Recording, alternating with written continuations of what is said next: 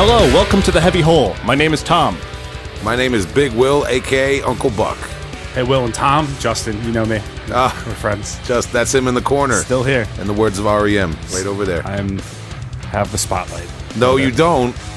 Oh, I'm sorry, because our special guest in studio tonight, none other than Dave Case, bassist of Helmet, Afterbirth, and Killer Hill. You play bass in Killer Hill, right? Yes, sir, I do. How you doing, Dave? I'm doing great. How you guys doing?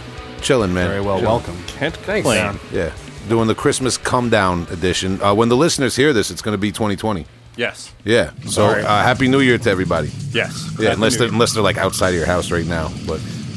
Weirdos. Dave Dave Case stalkers. They're not stalking us. They're stalking Dave. Come on, let's. Yeah, everyone's Yeah. getting after bass players all the time. Yeah, yeah, yeah, yeah, yeah. You know the rock and roll stereotype. They all love the bass bass player. The redheaded stepchild of the band. well, speaking of you, the redheaded stepchild of, uh, of a few bands over the years, um, we're gonna get into it. We're gonna talk about Afterbirth. We're gonna talk gear, but um, let's slow it down, everybody. All right, chill out. We just had Christmas. Uh, how how was your uh, festive weekend, Dave? It was uh, it was lovely. My holiday is pretty much like clockwork every year. What we do and where we go and seeing family, all that stuff. Timing, Yeah, just like yeah, good important bass player. Timing. Yeah, good. when to be where. yeah. In the pocket holiday season. That's right. Justin, what about you, man? Yeah, it was nice, Will. Tom, how was your holidays? I know I'm going to have to watch out for my liver soon. it's going to what? happen. I got another day or so of just absolute destruction. But uh, so far, so good. what about you, Will? One more day of the year. Oh man, uh, my my holiday was great, man. Had a um a, a few wholesome moments, uh, adjacent to a whole bunch of um uh, crooked, dysfunctional moments, as my family does. No, just kidding. Uh, we had we had a beautiful holiday. Um, my mom, shout out to my mom, held me down with the Record Reserve gift card. Record Reserve uh, record store of Northport. You can go back and check our episode with Tim. Um, Tim, Good one. for- Tim, formerly of the band Smut, pioneering uh, death metal band from the '80s. Uh, we covered all of that in our interview with him. But yeah, I went back to Record Reserve over the weekend. Um, I was able to acquire uh, the first Voivod album on vinyl repress. You know, I the represses are cool with me because I just want the vinyl to listen to. I'm not wheeling and dealing, collecting. I don't do the eBay thing. I don't pay you know more than a certain amount of A records. few different schools of thought. You know, if Yeah, you, I- you just want it, it's good. I just wanted Solid. to jam on, man, and I jam on. I did. Also acquired uh, Mayhem, uh, Mys- Mysteries Dam Satanis. However, the pronounce I, pr- I, I don't know how to pronounce it. Yes. got it. Acquired that on vinyl. Um, beautiful repress, controversial album, beautiful music. I did it. You didn't. I definitely did not. Oh, man. Yeah, that was my weekend, man. Big Christmas weekend. Also, you guys are always going to the flicks. Um, I don't, you know, as you know, I don't do the Netflix thing. I don't go out get out to the movies quite so much. I did. I saw. Uh, actually, shout out to my aunt. Held me down with the uh, the AMC movie theater gift card. So what I did uh, the day after Christmas, I saw Uncut Gems. Adam Sandler. Yes, Great. Um, that's like uh, that's a Happy Gilmore too, pretty much, right? wasn't happy. No, it wasn't happy, man. There were gills in it. There's a, a scene with a fish. I'm not going to elaborate. I don't want to spoil it. There really was- selling it. yeah. Yeah. yeah. The gills. There were more gills. Listen, that movie was like a thriller. I mean, it was like it was gangster. It was New York City too, man. So New York City. It was a, what a what an amazing movie, man. Edge of your seat.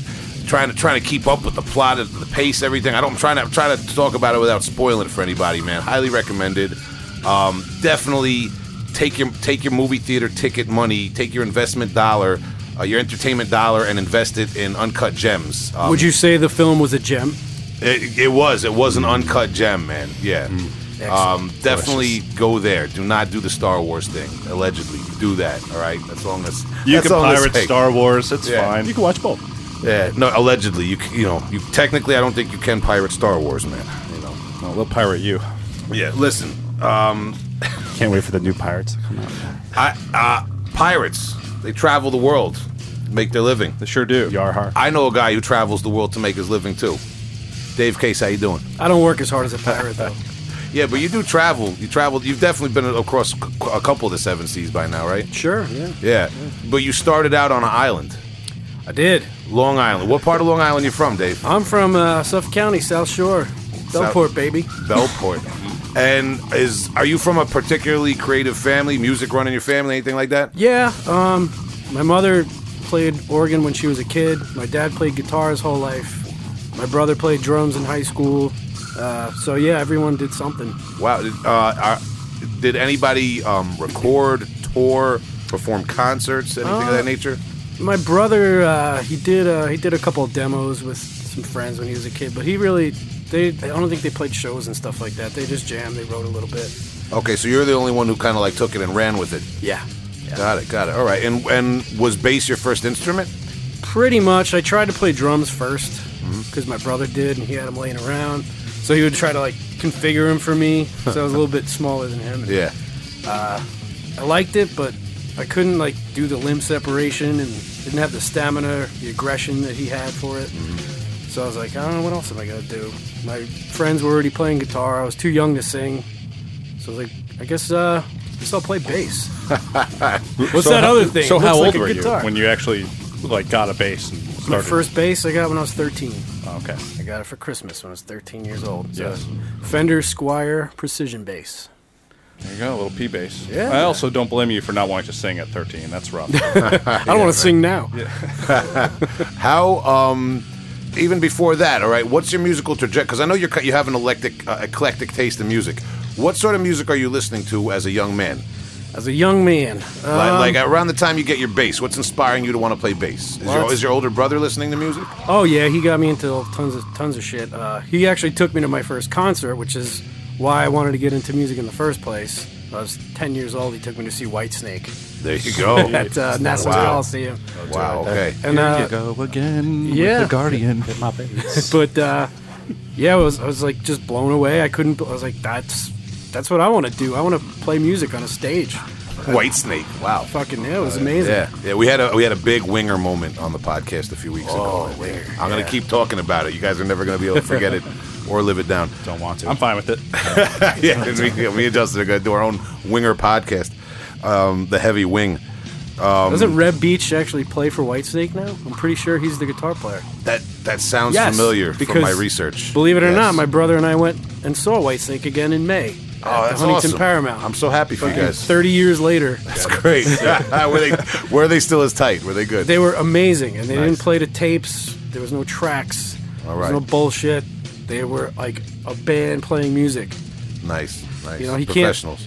He can't hit that "Here I Go," hmm. but he still went for it, and he like his voice broke up, and it sounded amazing. He just like he just kind of wailed it, just "Here I go." It was Love it. I'd be singing it like so loud by myself anyway, so I would, oh, really, yeah. really wouldn't even, even hear him at you know. Pretty But much. Just want to see that that band move. Yeah, my brother and I have a weird tendency to see the same band years and years apart from one another. Like seeing Whitesnake 30 years apart. We also saw Michael McDonald 20 years apart. saw him in 1998 and then saw him again two years ago. That's yeah, I'm sure that I'm sure he never gets old, right? No, Yeah. actually, he looks like a ghost now because his Oh. hair's all white. Yeah. They just they, the way they light him. I tried to take some pictures of him at the last show I saw him at, and you could see everyone on stage playing, and he just looks like this white entity. Orb in front of the microphone. But it still sounds like this. Fucking amazing. I, lo- I would love to see him live. All jokes aside. Incredible. bask in the aura of that that globe, that orb. Yeah. Um. So, so you you get your first bass around thirteen. Are you jamming with your brother? A little bit. I mean, I didn't know what the hell I was doing. I learned everything by ear, so just like any song that started with a bass line, I would figure out that bass line. And I would loop it, and he would just, we'd play along, lock Any, in. any lessons at any point, or are you? I did. I took some lessons uh, a couple years into playing. I started playing. I didn't really have any sense of direction. I didn't really know what I was doing, even though I could. I had a good ear. I could figure out like songs and stuff, but my technique sucked. I really didn't have any, like I said, a sense of direction. So I sat down with a couple of people. I went to uh, Family Melody in Patchogue, downstairs at the Rock Shop, and I took some lessons down there from uh, a good guy named Steve Palmer. Rest in peace. He was uh, he's pretty much the guy who pointed me in the right direction with how to play right, and you know, he just I, he was a good mentor for me. I start I sat down. I started popping and doing shit. He's like, whoa, whoa, whoa, stop, stop. I don't know what the fuck you think you're doing, but we're gonna fix you up. Yeah. and that's uh, that's what he did. I need a guy like that in my life. Don't we all? Yeah, Love Korn too much. I'm just popping every basis. so now uh, Cody, Cody Drasser, the guitarist of Afterbirth. I know you go back pretty far with him, right? Uh, yeah, since I was four.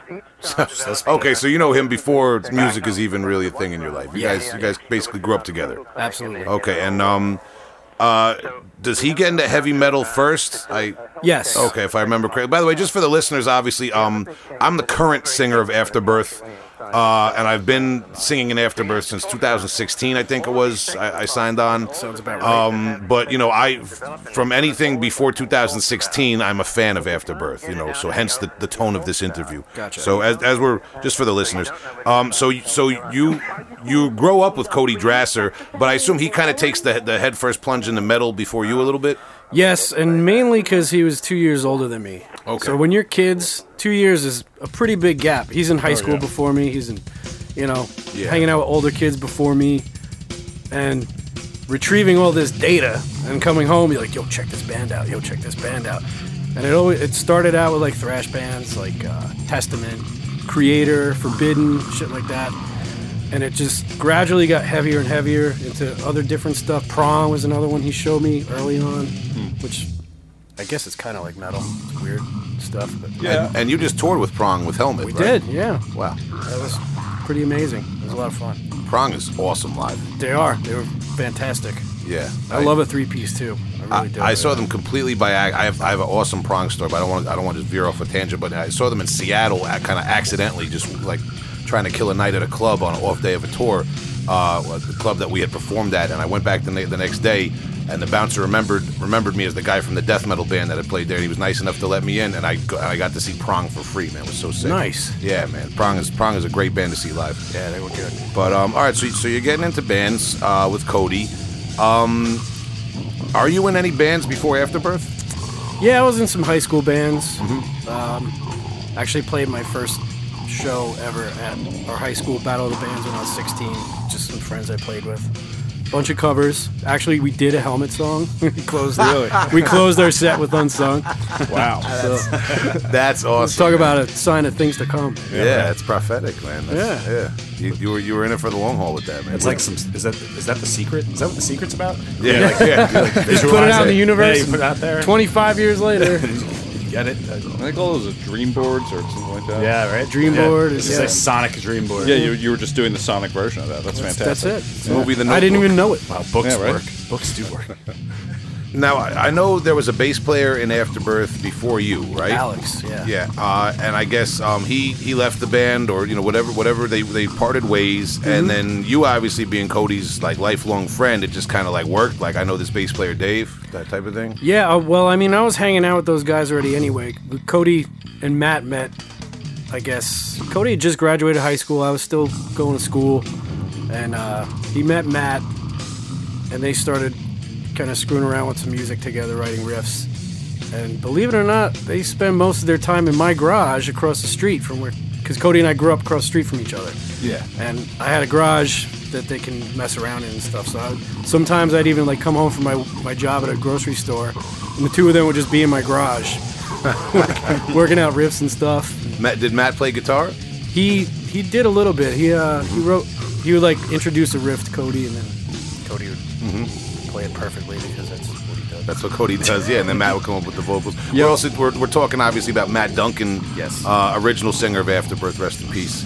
Um, so uh, so you, so these guys are kind of writing. That's interesting because um, we just talked to. Uh, Shit, I can't even say who we just talked to because that interview's coming out after this one. But we but we did talk to a '90s death metal band where after one member uh, left the band, he let them continue rehearsing in the band for a year. Oh wow! Yeah, and the listeners will know in, in the next few weeks. Find out next week. Yeah, yeah. Or a following week. Yeah, Diddle-diddle-diddle. yeah, the suspense continues, but it'll all make sense soon.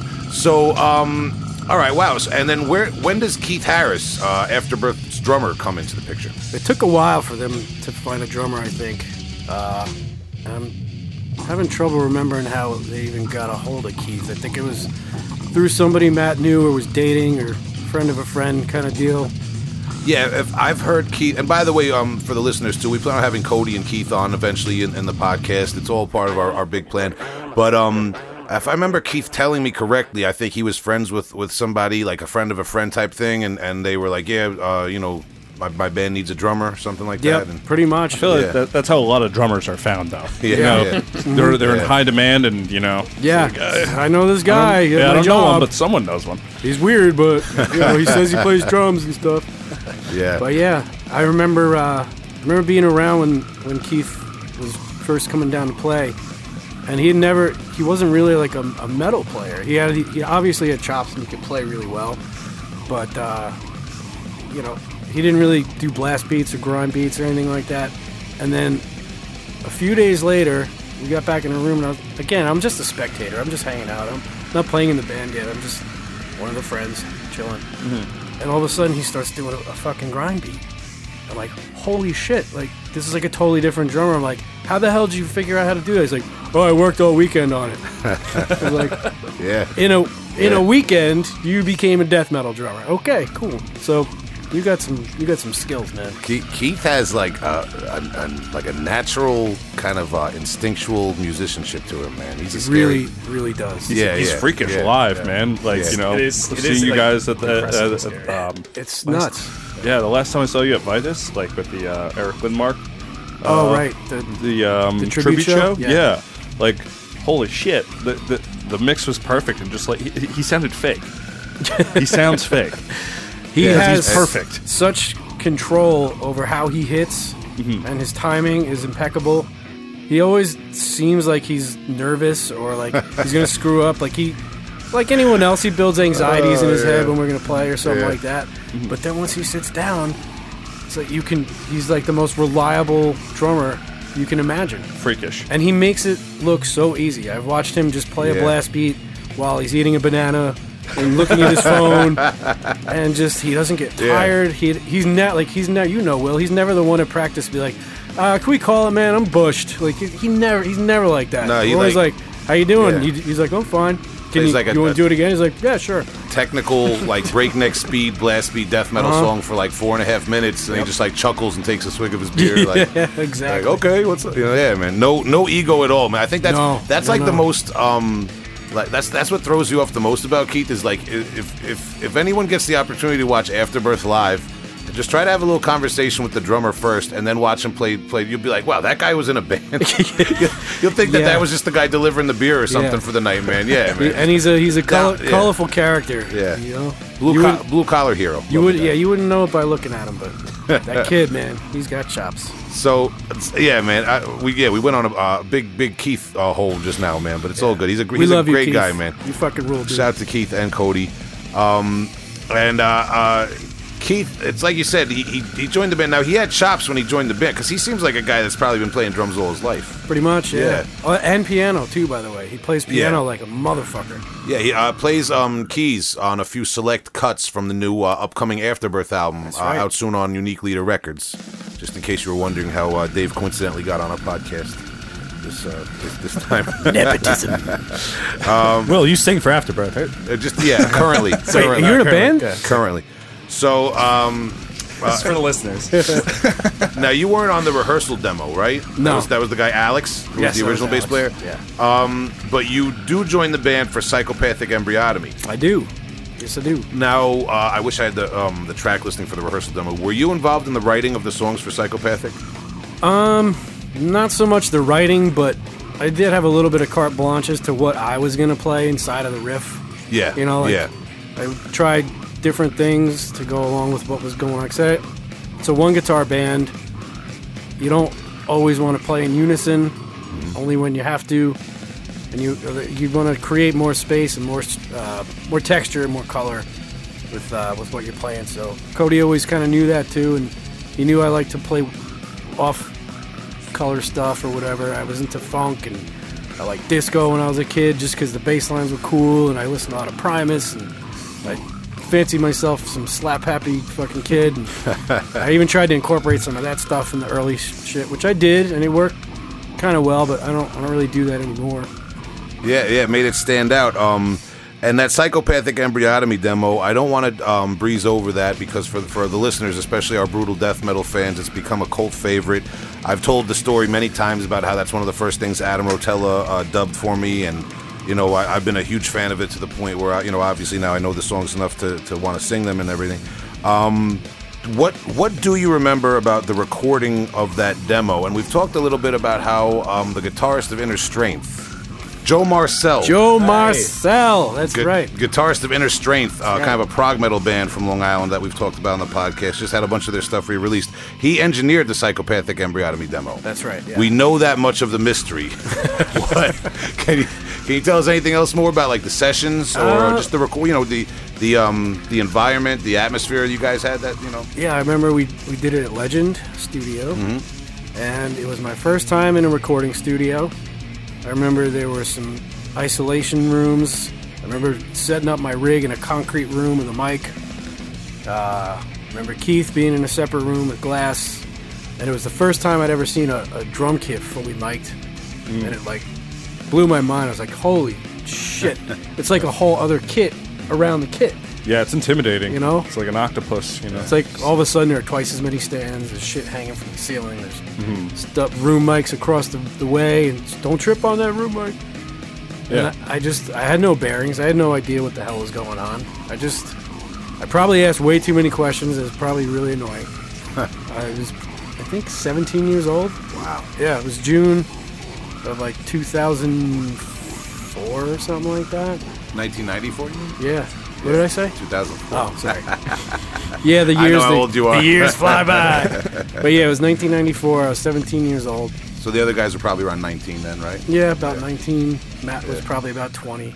Was it tracked live? Yeah, yeah. The whole guitars, bass, drums, We did we did it like that. Yeah. and what about vocals? Were they dubbed later? Vocals, Matt did. Shit, did he do them live? He might have done them live. No, no, because I remember we had to break break down to make room for him to do his vocals, and he went into one of the ISO rooms by himself with a handheld, just a, an SM58, and kind of did his Matt thing. He was a very uh, he's kind of a gut player, very uh, physical. Yeah, when yeah, he when yeah. he did his his thing. Yeah. So he was in there, you know, just shorts, barefoot, no shirt, just running around screaming. Yeah, he used to go barefoot, no shirt all the time, right? That was like his uh, That's how I met him. his style, right? Yep, that's how I met Matt Duncan.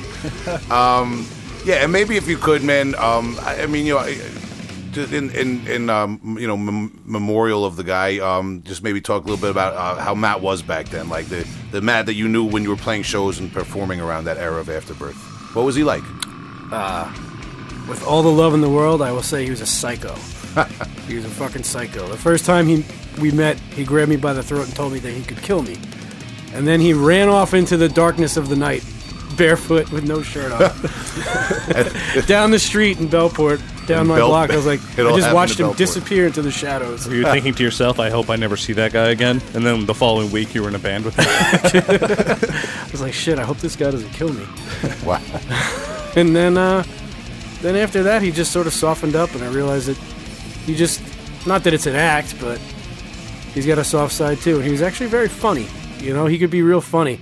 Like I remember, I was actually listening back recently to the podcast you guys did over at the compound, the Pyrexia compound, where you sat and spoke to us about the early days.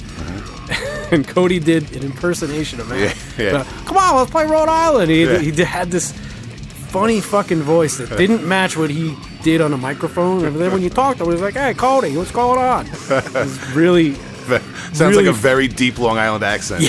yeah. yeah, I know what you're talking about. Oh, we're gonna play Rhode Island. Yeah. told- that's how he, that's how he spoke, and then he fucking grabbed a mic and he was inhuman. Yeah, yeah, man. funny. Yeah, man. And for the listeners, you can always go back. There's old videos. I think there's actually an, an old uh, internal bleeding video from the Roxy where Frank Rini gives the mic to, to Matt. Uh, Matt comes out for a song, and there's, there's things like that. That's a good one. I'll try to link it on the social media. Matt had a, a definite stage presence live. Oh, for sure. So, uh, psychopathic embryotomy. I know you guys did a little bit. Of, oh, may, maybe before we move on from that, do you remember uh, what your gear setup for the bass was on that? My gear was uh, a Washburn MB5. It's my first five string I bought when I was like 16. My head. I had just gotten my first big boy rig. It was uh, a Hartke, Hartke 3500, I believe. The head was the head, and the cabinet was a crate with 215 JBLs in it. Everyone's got one of them crate cabs lying around, man. Yeah. That's- yeah. But they, I mean, they're good. I I you loved it. It had JBLs in it, so it sounded fantastic. Yeah. At 15s, I mean, I didn't know any better. I just knew they were big and loud. I didn't realize that 10s had more articulation and things like this. I Yeah. never had the SVT refrigerator rig. Yeah, I mean, there's a couple schools of thought behind that whole like what speaker size you want and all that. I didn't know any better then. I was just a kid. Sometimes that's just how you make a sound. You know, you, Yeah. You, you make a totally blind decision and then you learn how to play around it. Pretty much, yeah. It took me a long time because I always had crappy gear before that. Mm-hmm. So I was playing harder and overcompensating, and then took years to learn to let your gear do all the heavy lifting. Mm-hmm. You know, use volume and tone, and like back off on your hands so you can reserve your energy for playing. Yeah, makes sense. Used to play way too hard. Used to fucking break strings all the time, breaking bass strings. Which that's insane. time. Yeah, that's that's Dangerous. crazy. I learned how to lighten up. We also tuned down a little bit, so it made the strings floppy. I didn't realize that that would be part of my tone too. Is like Yeah. clank. Oh yeah, just tuning down a half, half step. We tuned down a step and a half. Yeah, so that'll you'll, you'll hear a lot of that, like uh, you know the the grate of, of the fret. And even now that I know better, I still do that for Afterbirth because it's part of the sound. Yeah, I think it's a great sound. I mean, listen listen to old Cannibal Corpse recording. Alex Webster. It's He's- just like all clink Yeah. clank clank clank. Fucking amazing player, man. Yeah. I've uh, I got to meet him. We uh, I can't remember what festival we were playing uh, when I was in Helmet. Uh, it was a Helmet show somewhere, and I just saw him walking to the stage with his bass, just like doo about to go play, and I had to stop and say, "Hey, man, I, I know you don't know me, but I love you. You're fucking great. I bought your I bought your instructional book. It's fantastic." Awesome. and he was super friendly. And then they went and just fucking killed. You know how they do. He's an animal. Professional, man. Total professional. Total pro.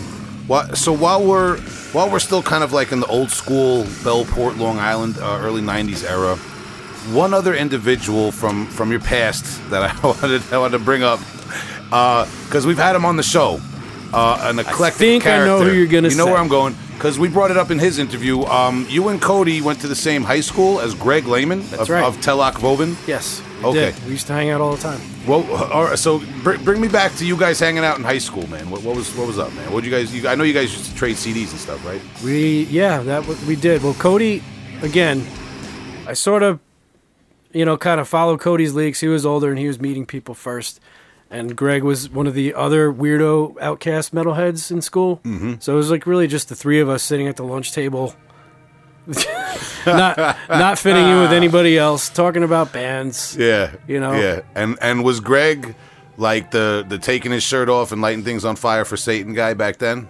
Uh, kinda. Yeah. I mean, I don't remember his shirt coming off because we were in school. yeah, no, yeah, Yeah, we used to go. He he lived uh, not too far. Like, we could walk to his house from where we, mm-hmm. we lived, and mm-hmm. we used to hang out in his basement. He had like this dingy, like out of like central casting basement setup where like his bed was in the corner with all these posters everywhere. It was he had a total metal lair mm. down in his basement. still still does. Yeah, pretty much. Yeah. bunch of amps and guitars, like, like all kind of looked sort of like beat up, laying around. yeah.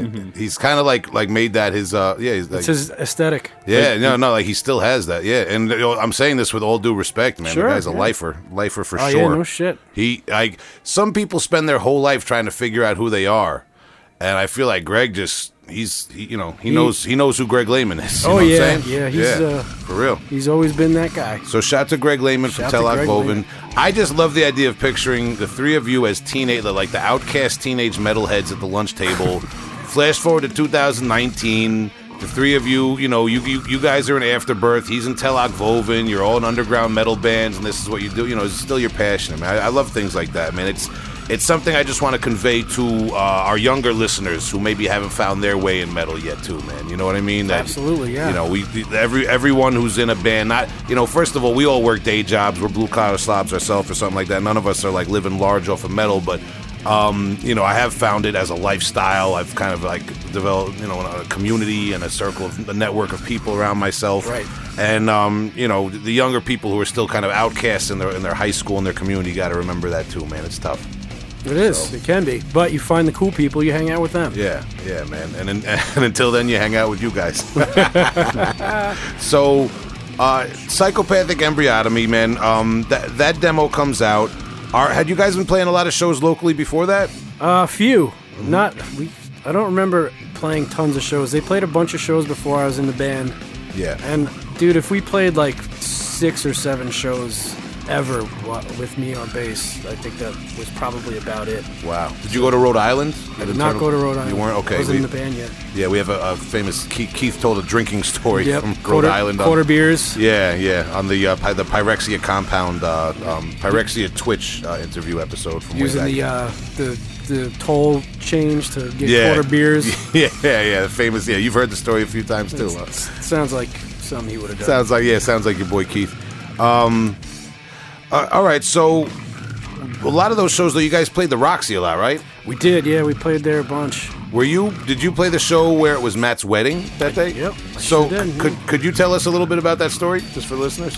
Uh, sure. I'll tell you what I can remember. Uh, remember we went to the catering. It was like a catering hall type of wedding. So like a, more of a conventional wedding reception setting. A very yeah, pretty Okay. much. You know, f- friends and family, everyone Okay. dressed up nice, Yeah.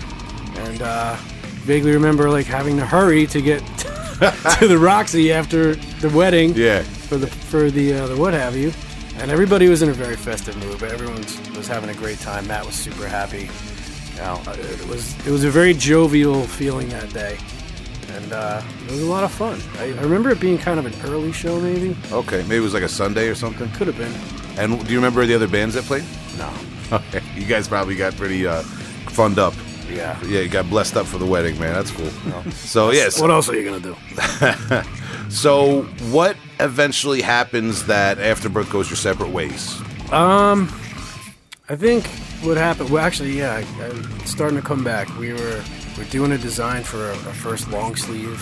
My brother was helping me out because he knew a merch guy, and one day Cody called me up. He's like, "Tell your brother not to bother with the shirts." I'm like, "Why? What's up?" He said, "Keith just quit." Uh, I said, "Oh shit!" And I think his concerns were just, you know, young, naive concerns about why aren't we making money and you know, why are we doing this and why are we doing that. And he didn't understand how to get there. I think he just wanted to be there without knowing how to get there. Yeah, he just had yeah. some some youthful frustrations and was getting impatient and wanted more out of it. I guess. And you guys are, I mean, you're still, I guess, probably around 17, 18. They were all 19, 20 ish. Yeah, yeah, we were yeah, young. So you guys We are didn't kids. Really kids, yeah. And uh, I'm sure there was more to it than that. You know, he maybe he had personal issues or something like this. Mm-hmm. But uh, I was really bummed because I was excited about you know the future of the band. I thought we were doing something really cool, and like, we didn't really know musically. We didn't know that what we were gonna do was gonna stick around. People were gonna like like it for so long. the internet. But I just I just wanted to be in the band. I, I loved I loved playing with those guys. Cody's my best friend. Why wouldn't I want to be in a band with the guy? And so we just knew we couldn't replace Keith. I mean, there's obviously it's a lot easier now to find musicians with social media and the internet and stuff like that. But back then it was all word of mouth, and he hmm. had gotten so good so fast that we're like, who the fuck are we gonna get that can play this stuff? You know? Keith, I mean, you know, whether I was in a band with him or not, and I wasn't in, in any bands with him for for you know most of my life, and I would always say he's got a signature style. That's he really does. you know that that's Keith. You know, you can always tell when Keith's playing. Um, so I guess we just didn't want to bother looking for a new drummer. and mm-hmm. Decided to call it quits. Mm-hmm. And how soon after that did you and Cody form Nomankind? That was probably about two years later, three years later. It's actually a, a couple of other buddies of mine started the band, uh-huh. and uh, those guys I was playing in another band with. They wanted to do something. It was sort of hardcore, sort of rap, Yeah, very '90s. extremely nice. Extremely 90s. It is. Yeah, get your It was- visor it and your was- JNCO yep, jeans, uh-huh, I had your the big chain wallet fucking on. baggy now we're jeans talking. and all that Get shit. ready to be sick. But um, yeah, well, the Nomankind thing, I, I did, I did look it up, and I noticed that Sal Rico, that's an old friend of Cody's, right? Yeah. I've, I've met Sal. Um, uh, he actually has it on his YouTube channel. So for the listeners, uh, you might be able to uh, catch it. There's one song by Nomankind up there, and I had to listen to it because it, it's kind of like a like a tough guy New York, Long Island hardcore '90s hardcore thing that does go into eh, you know elements of new metal and rap at times. Mm-hmm. But if you're listening to it from an Afterbirth fan's point of view, there's some interesting parallels because it's still the two of you on guitar and bass. Yeah, Cody, he just writes inventive stuff inherently. Mm-hmm. Yeah, whatever, yeah. whatever project he's working on, he he comes up with really cool stuff. He did a lot of, since we weren't like a metal band, he did some more experimental things with his playing. Uh, a lot of cool shit with harmonics and like more of a rhythmic approach, I guess, to his playing, as opposed to like blurry, fucking million, mile an hour riffs and stuff like that. But uh, yeah, it got more textural and more, you know, just more kind of choppy staccato type of stuff. Yeah, So- very rappy. it was like yeah, no, it was, you it, gotta, you gotta kind of make room for the rhythm in in music like that, you know. And E- not- E-Town Concrete was uh, getting big back then, man. You know, it was a thing. Man. It was. You know, it, it- it was uh, Rage Against the Machine was you know not too far off the uh, the Nope. airwaves. So much respect. Speaking of hardcore, uh, that blurs the lines with new metal and and um, well, I, I don't know so much about rap, but definitely blurring the lines with new metal. How soon do you join Cleanser then? What what year do you join Cleanser? Because you weren't an original member of that either, right? No, no, I'm never, never an original. That's the smartest strategy because you step back and you say these guys worth joining. Is you know, yeah, yeah, I wait for someone else to do all the heavy lifting. And I go, okay, uh, what can I do for you? yeah. I'll learn a couple of these Yeah, things. Plus, sure. you're like, See what I for, for any reason at all, you're a little down there on the liability. You know, What do you mean? something something comes out, maybe you weren't so happy with it, even though you were involved. hey, I was just joining Hey, the band. I was some- just getting my bearings. You know. Hey, man, Yeah. I just work here. It was Yeah, a gig. exactly. It was a gig. Yep, pretty much. So- it's good to be a uh, side man. Uh, well, let's. I mean, let's back up to how long do you know Keith Moore? I met Keith um, pretty much just out of high school. He was a. Okay. I, I went to Bellport High School. He went to Pat Med, one district over. So we really didn't even, even know each other until right after high school when their cliques of music guys and our cliques of music guys started seeing each other at shows and stuff like that. And uh, I think, again, Keith's another dude who I met him. He was just in like shorts with no shirt, no shoes. He didn't own a wallet or a, or anything. He never played with pants on. He, sometimes he played totally naked. Oh boy, he's come a long way. He has. When he got a beeper, we were beside ourselves. Like, he's got a pager. Before you know, he's gonna have a car, and then he had a car. Yeah, Holy shit. moving up. Man, see, that's dude. He's he started from the bottom. Oh, now he's here. All right. He used to walk his drums Yeah. down the street to gigs, like he'd be playing down the road on some some place on 112, and he would just one by one he'd grab his floor tom or his ba- bass drum and he'd carry it over his head, walk a few blocks, drop it off, go back to his house, grab more shit. We're talking about Keith Moore, who was the drummer of Cleanser, amongst other bands, uh, uh, and also um, the the uh, producer behind Audio Playground uh, Studios. He's recorded uh, a lot of Buckshot Facelift and Grey Skies Fallen recordings, uh, amongst many other bands um, locally here on Long Island. Yeah, you know, I go way back too, man. Yeah, man. I, that's that's why I asked you how long you knew because I knew I was going to get the, the shirtless carrying drum story. Sure, Yeah. Um, it's, a, it's an epidemic. yeah, yeah. It's out there in the, the Mastic Shirley uh, general area. Yeah. So, so we know Cleanser. Tom and I know Cleanser because uh, our old manager, Yeah. Christian McKnight. Christian, please, baby, call me. Yeah. Please. What up, Chris? We're trying to get him on the podcast too. He's a great guy, man. Please, I haven't talked to him in so, so long. Uh, just Yeah. call me. I miss you. Okay. Good pal. Very busy though. Yeah, he's always busy. Yeah. Super busy. But Yeah. he's, a, he's like he's bringing a lot of metal to New York City. Sure. You know, working with Live Nation, just crushing it.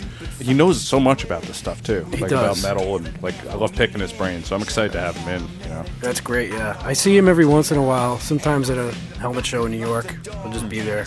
How, Dude, how is he as a how is he as a frontman? And did you? Uh, He was a great front man. Yeah, he was uh, he was very energetic. He would pace the stage a lot. He would, you know, throw the mic out to the crowd a lot. He would crowd surf. He would, you know, he was a good front man. That's straight sure. edge energy. Yeah, total, total straight edge energy. Exactly. And you guys went to Europe, right? We did. That's um, kind of why I joined the band. Keith was bugging me to come play with them, and I was already playing in a couple of bands, and I had a day job, and I was kind of busy. I was like, I don't know. I mean, maybe we'll see. And then one day he called me up. and He's like, Dude, we got uh, we're gonna go make a record that's, and we don't have to pay for it, and then we're gonna go to Europe and tour on it. so you should come play with us. And I said, Okay. no doubt. All right, that sounds cool. I think I could do that. So uh, was that the second album? Mon- was it Monster with Eyes Monster of a Boy? with Eyes of a Boy? Yeah, That's the album you recorded and went to Europe on. Mm-hmm. Okay. Yep. It was a lot of fun, actually. Uh, definitely a, a huge learning experience. first, first time out isn't even really like, you know, most bands they'll get in a van, they'll go down the eastern seaboard, play a few shows, come back. Yeah. To be fully immersed in booking flights and living in a van. We didn't have a van at first when we got there because one of them broke down. So we just had like a sprinter van and a station wagon. And it was us and uh, Derek uh, from from Cleanser's other band, Arkham. So it was two two bands, uh, an Italian band that was opening for us, the crew guys, and a bunch of friends that we took with us. So it was like a, like 12, 13 people.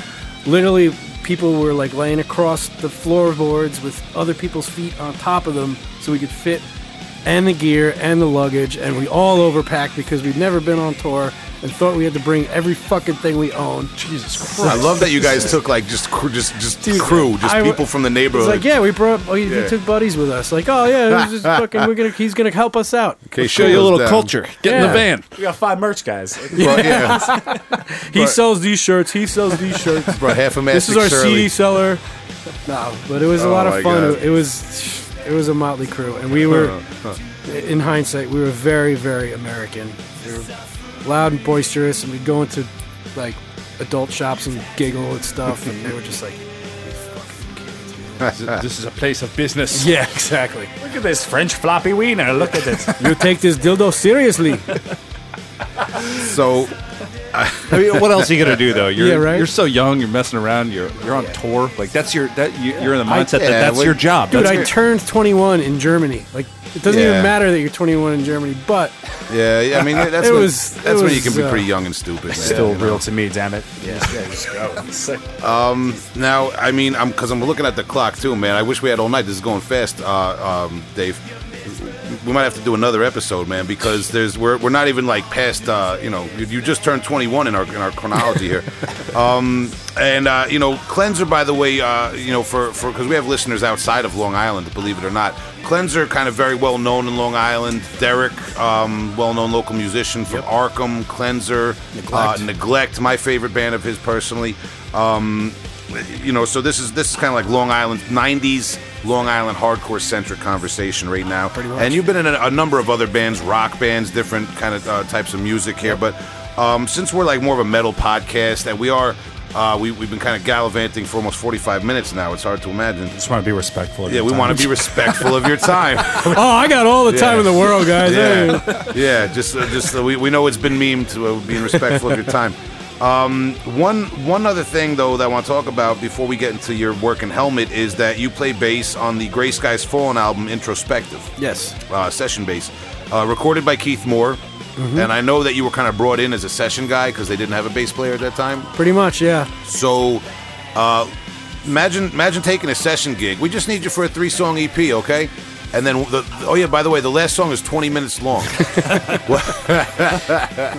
How was that, man? How, did you did they kind of give you like like you said carte blanche to write your own s- bass lines to it, or For the most part, but, you know, I guess when you're going to hire someone or ask someone to do something like that, they're putting their faith and their trust in you. to mm-hmm. Come up with something sensible.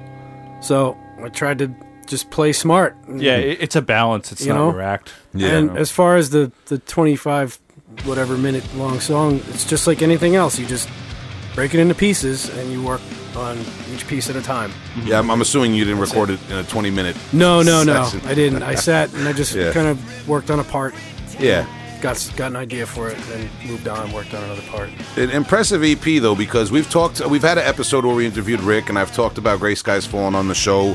Uh, obviously, three members of Buckshot. Uh, um, you know, I'm just shamelessly plugging all my own shit here. This is like an infomercial at this Heavy Hole point. podcast. Yeah, but um, but Is this is this, is this episode uh, going to be uh, get, guest Will Smith? yeah, I'm Fe- the guest featuring right now. Dave? Yeah. I'm the guest Is this right about- now. really about you? But but uh, that's one of my favorite Grey Skies Fallen releases. Actually, um, it's very metal, but in kind of a way, uh, like um, amorphic, like the kind of like um, prog psychedelic Amorphis era when they first started experimenting more. You know what I mean? Okay. Like it's got a lot of that death doom in there, but it's also got the, the kind of organ sounding synthesizers, and it gets like very uh, atmospheric. Yeah. Yeah, good EP, man. Yeah, it was, it was fun. It was fun to do. I did a lot of work over at Keith Studio over the years. It was always fun. We had a, a pretty good shorthand. We've known each other for so long, and you know, when we got back from the Cleanser tour, we both kind of just hung up the Cleanser thing, and that's when he decided to uh, get into home recording, and he wanted to start his own band that wasn't metal or hardcore. And got really into Radiohead and got really into gear, and so I really I saw him build the studio from nothing, and uh, I really liked being around it. It was cool. I would Yeah. just stop in and hang out and see how it was going. Help you know, I helped him out on some of the stuff he wrote. I would engineer for him while he would go into track. It was cool, man. I, had a really good time over at Key Studio. Hang out with the extended Moore family. Shout, Oh, yeah. Shout to all of them. Absolutely, they would come popping in. Yeah, man. hello. Yeah, the brothers. Um, so now, 2010 is when you joined Helmet, right? Yeah, yeah. Yeah, not not to skip around too much, but I mean that's a pretty big uh, life event for you, I'm sure, right? Fucking got that right. Can you take us through the process of you not being in Helmet, not knowing that Helmet needs a bass player or anything at all, to you being in Helmet? Starting where? Well, I, I guess the day before you got the phone call or saw the ad, like how did you find out that there's a vacancy in Helmet? Through a mutual acquaintance. Okay, His name is Rene Mata. okay, He was in a uh, a band that one of my old bands used to play with all the time at CB's. Uh, the band I was in was called Earthling. The band he was in was called Reach, and uh, Reach went on to become a band called Static Summer. And I sat in for a show uh, on bass for one of their shows for them because they uh, their bass player couldn't do it. It was a big gig at Gra- uh, Gramercy Theater. They wanted to play it, so I uh, I helped out. I learned all their stuff, and uh, it kind of paid off because Renee is a, a guy who manages producers for a living. So he he like is a schmoozer and he knows everybody and he's a talker and hangs out. He's a when you say producers, guy. like music producers? yeah yeah he All right. music producers. So he kind of just like he knows everyone. And Really? Over the years, he's he's uh, called me up on a couple occasions to see if I'd be interested in trying out for certain bands. And uh, sure as shit, he did the same when he found out that Helmet was looking for somebody. And uh, I said, "Yeah, please put me in touch. That would be great." And uh, I really didn't think much of it because, you know, the other things he had brought up in the past, like they didn't like flesh out. So I was like, "Yeah, whatever, we'll see." Right. And also with an act like Helmet, you know there's probably a bunch of other people throwing their hat in the ring. Yeah, I too. figured just Yeah. they're gonna get somebody they know or something like that. Yeah, it's e- even when something happens like that, but if it's word of mouth, it's like, oh, I probably am hearing this 24 hours too late. Yep, exactly. So I was like, cool, man. Well, pass my name along and we'll see what happens. Sure as shit, a couple weeks later, I got a text from Page. She said, uh, hey, I'm a friend of Renee's. He said you might be interested in uh, trying out play with Helmet. and this is uh, Page Hamilton. Yeah. Page Hamilton being the like the lead guitarist, kind of like the, the the center figure of Helmet. He is Helmet. Yeah, he started yeah. the band in 1989. Just for clarification for Yeah. the listeners, but go ahead. So uh, he's he is Helmet. He's the guy. And uh, so we, we met up at uh, 2A, a bar in the city, just to meet each other, hang out, get to know one another a little bit. Uh, and I went up and auditioned with him and two of his buddies on guitar and drums from Connecticut, the two Tonys, Anthony Realbuto, he was the drummer, and uh, Anthony Truglio, the guitar player. Sounds like you might not have come back from the audition if you if you didn't do right. yeah, right. Exactly. Be sleeping with the fishes. But uh, yeah, Anthony Realbuto, Anthony Truglio sat in, and uh, we played like three or four songs that I worked on. It went well. So Page asked if I could get out to LA to sit in with the band and see how it goes. You know, with uh, the actual players of the band. And I begged, borrowed, and stole. I got myself on a flight out to LA. I stayed with a friend out there for a week and uh, did the audition. Flew home. A couple weeks, maybe a week or two later, I got the phone call that I got the gig. Awesome. And uh, that was uh, that, like you said, it was life changing. It really was. It was definitely the biggest thing I, I would, was going to be doing, you know, ever. Did you have a. Did you have a quote unquote day job at that point? I did. I was actually at work. What, what do you mind if I ask what it was? Well, I had two jobs. I was a house painter, but I also uh, washed dishes in a kitchen. Uh, my brother ran a kitchen at a restaurant, and once once or twice a week, I would relieve their dishwasher, go hang out with my brother in the kitchen, Right, bullshit, listen to music. Yeah, why not? You know, do the, do all that. Just asking because did you actually like like quote unquote quit your day job to join Helmet? No. Okay, no, I didn't. Sounds more like a series of gigs Yeah. that you that you re- reorganized to be in Pr- pretty much, yeah, I moved a lot of things around. Because and, I know uh, you you still do uh, various painting gigs and things like that, right? Yep, I still paint when I'm home. Mm-hmm. It's like Jekyll and Hyde life. I go out on tour and I play shows, and then I come home and I play in Afterbirth, and Painting's a great gig for that too. it is. That's one of the best musician gigs because you just set it up, you Yeah. set up the dates. And you I'm go very and- lucky, Yeah, yeah. And I- pays I- okay, like you know, and you, you set have your own system. You Yep. don't have a fucking boss. If You're doing it right. Well, I have I have a guy I work for, but he's one of my best friends. He's also a musician. We were in bands together. Mm-hmm. Okay, So, so he totally understands. This. oh yeah, when I when uh, I'm gonna go somewhere, we just kind of work the schedule around it. you Right. know? Or he just won't book as much work while I'm away. Or you know. Right. There's there's ways around everything. If I worked in an office, I wouldn't be able to do this. Yeah, you can't be on that nine to five like corporate stuff, which a lot of people do, and I give them a lot of credence. You know, who, A lot of musicians are blue collar workers. They bust their ass yeah, just to be able to go play. You Yeah. know? It- make lots of concessions for it. yeah, it's a big theme. You know, we, we bring that up every few episodes, and uh, you know, I commend everyone who does that. 'cause Yeah. it takes a lot out of you. It's funny too, like the different muscle groups you use for both. Mm-hmm. Like you go on tour and this part of your body hurts, and then you come home and that goes away, and you go back to work, and then these parts of your body hurt. Yeah. So they take turns hurting and healing. It's good balance. Yeah. Yeah, it's like a Specialized aches. it's like the yin and yang of pain. Well-rounded soreness. Yes. Specialized aches. That's a really good album name. yeah. I like that a lot. I already copyrighted it. All right, all right. Step off, step off. so, uh, you join Helmet. Um, do you kind of like step right into like a busy rehearsal and touring schedule? Like, what was the what was the first big move? Uh, the first big move was uh, they just finished a record, and that's why they were looking for a new bass player because uh, a tour was going to start up for that. So I, I got hired in March. I think we played our first show together in May. Actually, yeah, it was May May nineteenth because it was the day after Page's birthday. We played my first gig. It was uh, U Fest. So it was like this giant. It wasn't even like a club show. It was like this giant fucking show. Well, you play a lot of festivals with Helmet. Yeah, right. yeah, I mean, do. I get the impression that you're always doing these European festivals. Yep, we've done a bunch. Yeah, yeah. Yeah. Like uh, for because I mean I guess it's like it's like right in my um, radar because I'm always like in you know afterbirth group texts with you and things like that and I talk to you. But uh, for listeners who don't know, Helmet keeps a very busy tour schedule. Usually, yeah. Yeah, I mean, even, you know, for a band that even maybe hasn't had an album out in a year or two, or a band that um, uh, you know isn't isn't at the at, at the, the prominence that they were like in the early '90s or whatever. Helmet is out there constantly, right? Um, I would say on an average year, we're gone four to six months out of the year, but it's all sporadic. Like we'll Yeah. do a three week tour, we'll do a, a four or five week tour. It also depends on what's going on that year. Like uh, if we're supporting a new record, or if we're going out on tour with another band, or for like a lot of times. Like during festival season, they'll we'll get booked on a bunch of festivals, and then they'll just build some club dates around it, turn Right. it into like you know another more reason to go. Yeah, you gotta you gotta fill the time. Sure, yeah. accordingly.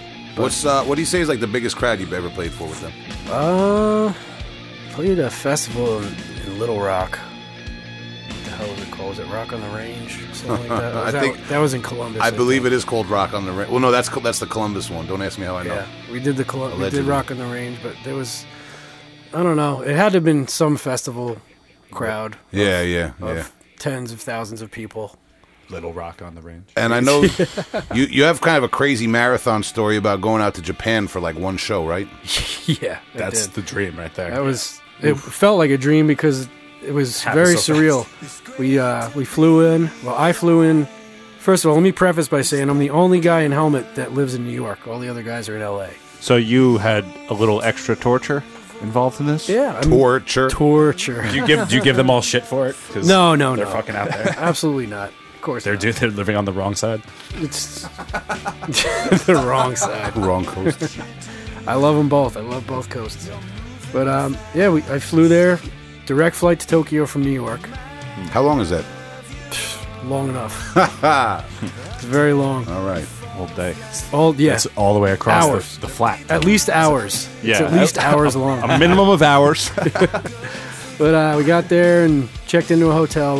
Went and had a production meeting. Then had dinner. Went to karaoke. Closed karaoke. Went to another bar. Closed the bar. Got a few hours sleep. Went to the club the next day.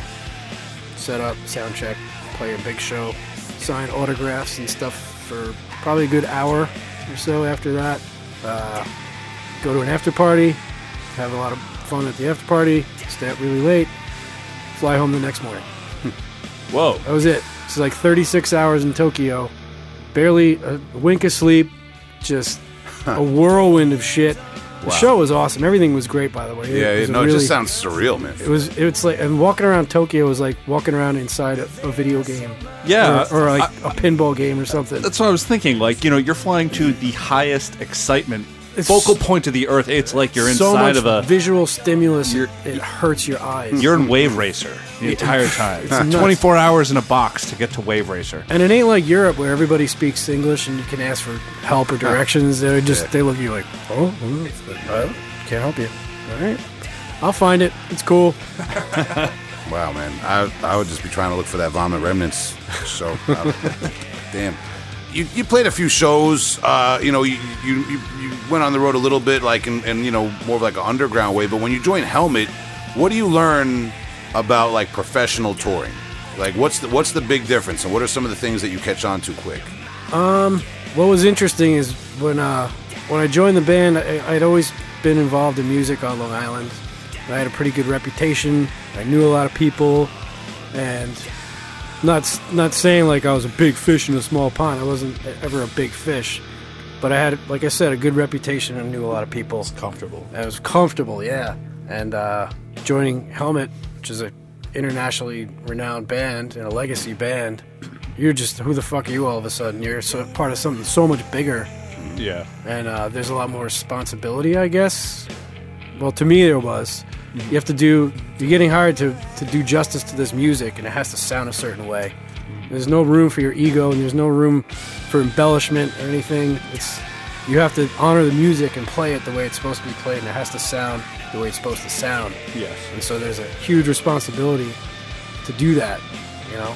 Yeah. I mean, there's an expectation. You know, as soon as you stick out and you're the new guy, most people are not going to be into that. I'm so. still the new guy. It's been al- almost ten years, and I'm still the new guy. That's the other side to what you were saying before about uh, about coming into something that you, that you that you didn't start, right? Like Right. Uh, ne- never being like the original guy, and it, Correct, this is yeah. the the extreme other side of it, where it's like, well, you have to uphold like this certain level of Mm-hmm. quality and uh, make it not suck. Yeah, but uh, I learned to be a lot more patient because in New York, no one's patient, and when you travel, people are just slower everywhere. They're not, you know, they take longer to get to the point. Things like this. We have, you know, we New Yorkers, we like to hurry up through things. So I've learned to take my time a little bit, learn to be more patient, learn to be more quiet. I didn't realize how much I, uh, not only me, but I didn't realize how much New Yorkers and Long Islanders in general speak. We, t- we like to talk, we like to chit chat. You ever notice how long it takes to leave anywhere? You say goodbye, it takes like 45 minutes to say goodbye.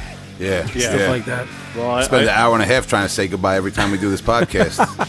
it's a good time. We should start now so we can get out of here. I'm just kidding. uh, but speaking of which, so I want to uh, be respectful of your time. being respectful of your time, Dave so Case from uh, Afterbirth Helmet. The and respectful Hill. hole. I feel like we got to get Dave back, uh, and and we are planning on having um, Cody uh, and Keith on to talk more about Afterbirth, the upcoming Afterbirth album, uh, Four Dimensional Flesh, that will be out uh, on Unique Leader Records this March.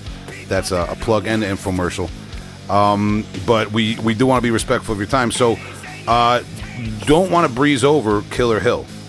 Killer Hill, yeah. Um, Killer Hill, your most recent release was the uh, About a Goat two song seven inch from April 2019. Um, I don't want to try to box in or describe. It's got this like uh, real heavy, uh, ele- kind of like electric, uh, like post hardcore urgency to it. Um, it's real, really cool rock. Uh, not, Very interesting punk. yeah. S- sound like the most souped up Foo Fighters.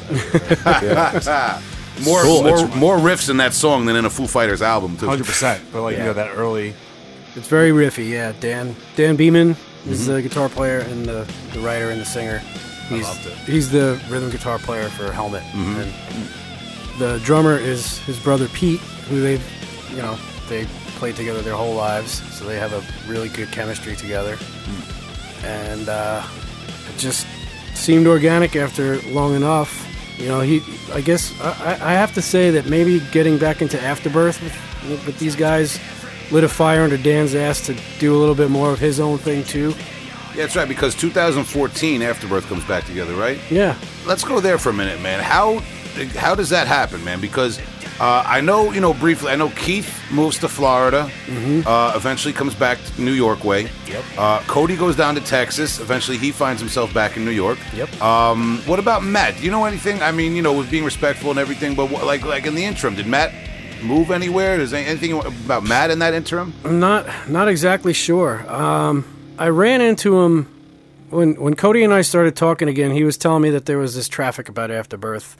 From time to time, he would tell me like people still wonder what happened to us and where we went. And I hear people like a- asking to try and get a hold of our music and stuff from all over the world too. It wasn't just like Absolutely. old Brentwood Yeah. friends and stuff like that. It was like people from all over. Like The guys, that, the guys that went to Europe with Cleanser want to know where Afterbirth is. yeah, funny.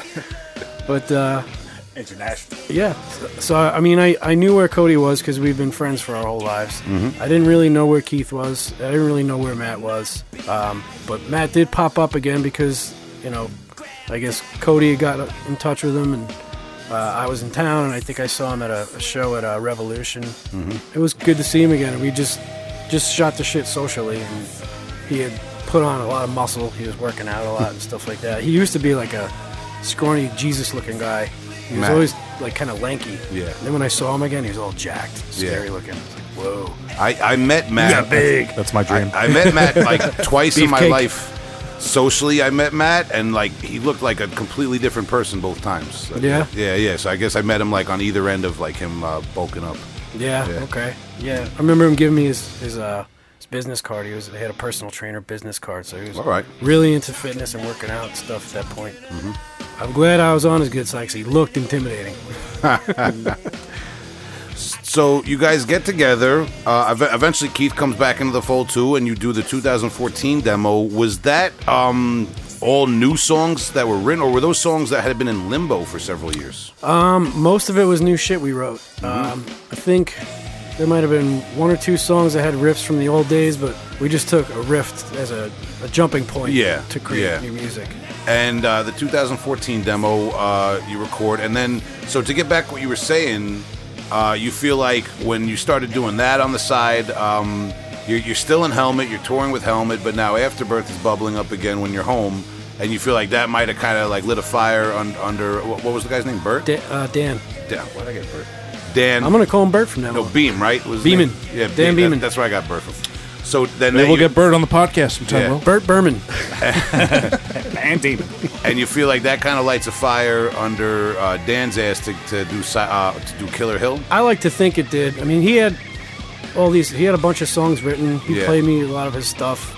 Um, I just, I maybe I made that up in my head, but I, but we spend so much time together, and I would, you know, on the road and stuff, and I would play him new shit, and I feel like it couldn't have hurt that I was Yeah. doing something else, you know, on the side that was more personal to me, you know.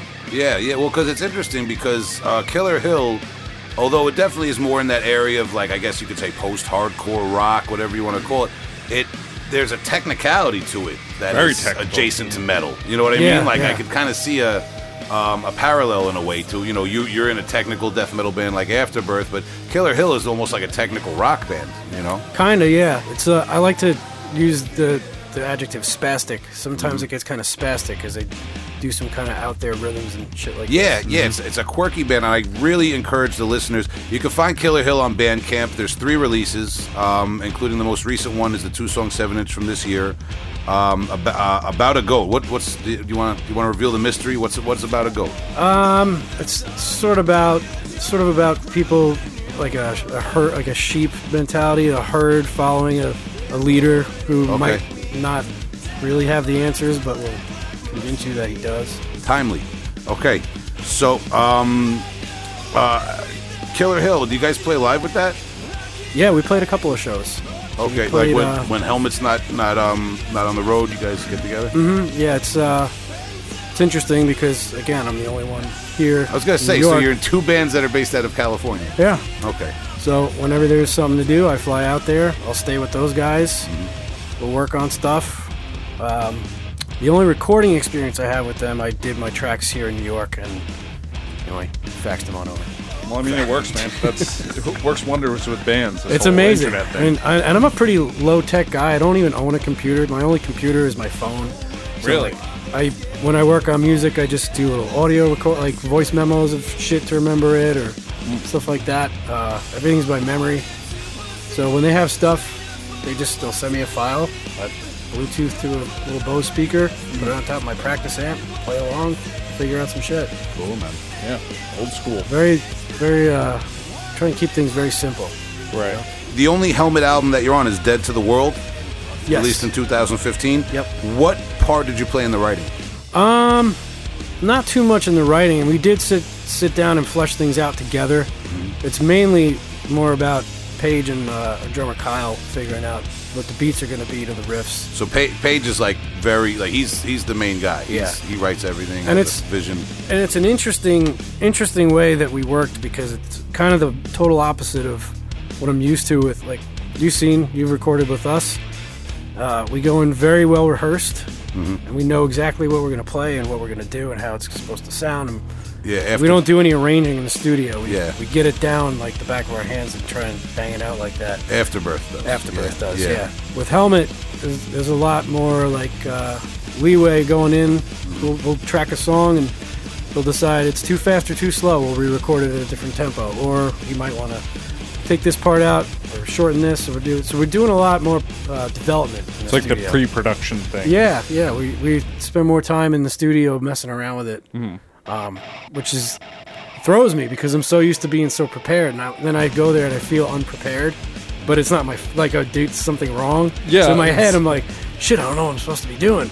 Right. But if you had done less work, then Yeah. you'd probably be in a better situation. I guess. so. Imagine that, man. That's how it is sometimes, man.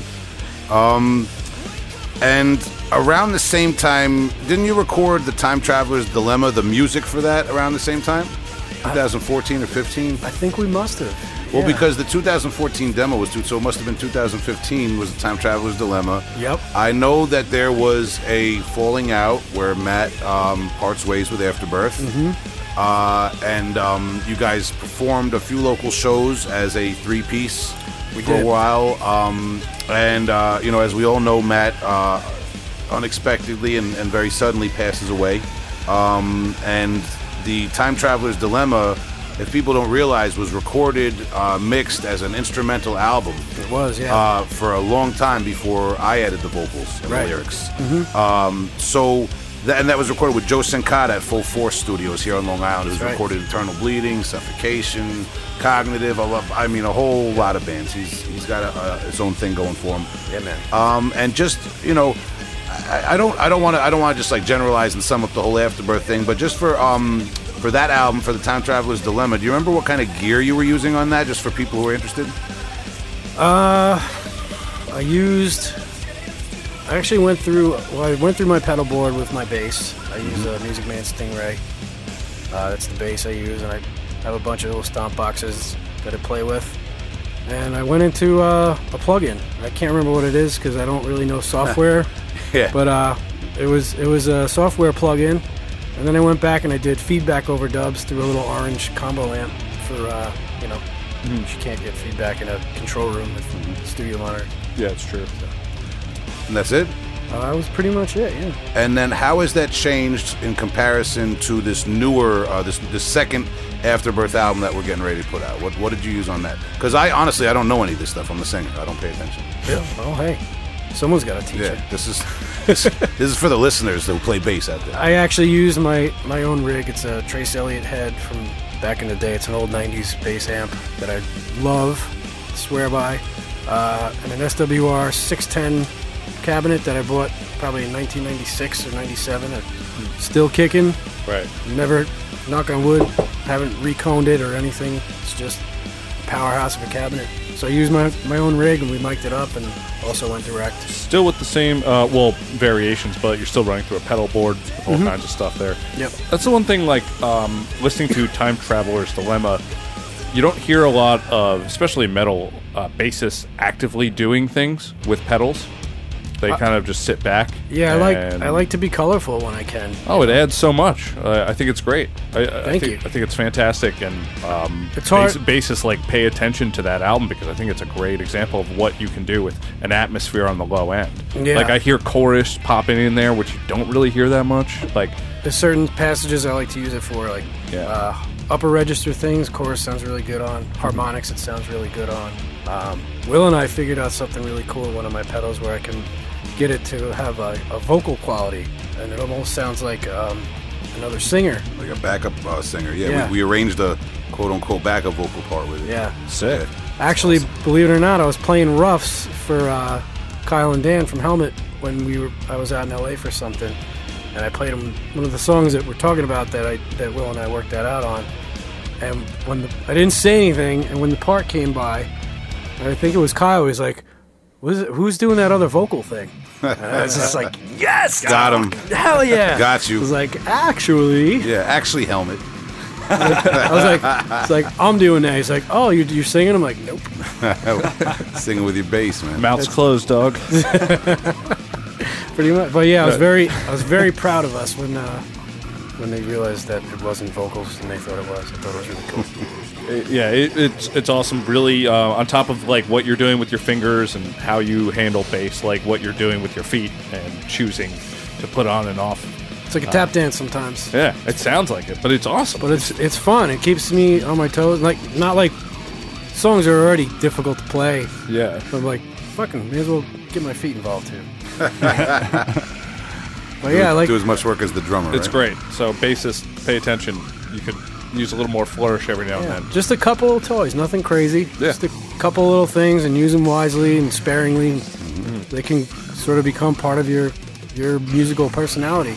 You know. There you go. They can also inspire different playing too. If you have a different tone or different sound, like I just bought a, a, a delay pedal. I'm having a lot of fun with that. I never really use one too much for bass, but maybe in the future I will. There's kind of this like, um, I guess, audio engineering like taboo behind using bass and reverbs and delays. Like a lot of people It's true. don't want to touch those things because it resonates and that we might get rubbing and stuff like that. But that doesn't mean it shouldn't be approached. It also depends on the music you're playing. Yes, absolutely. If you're someone like Thundercat or Stanley Clarke or something, you can use some reverb because it's like solo bass. yeah, You know, virtuos virtuosity.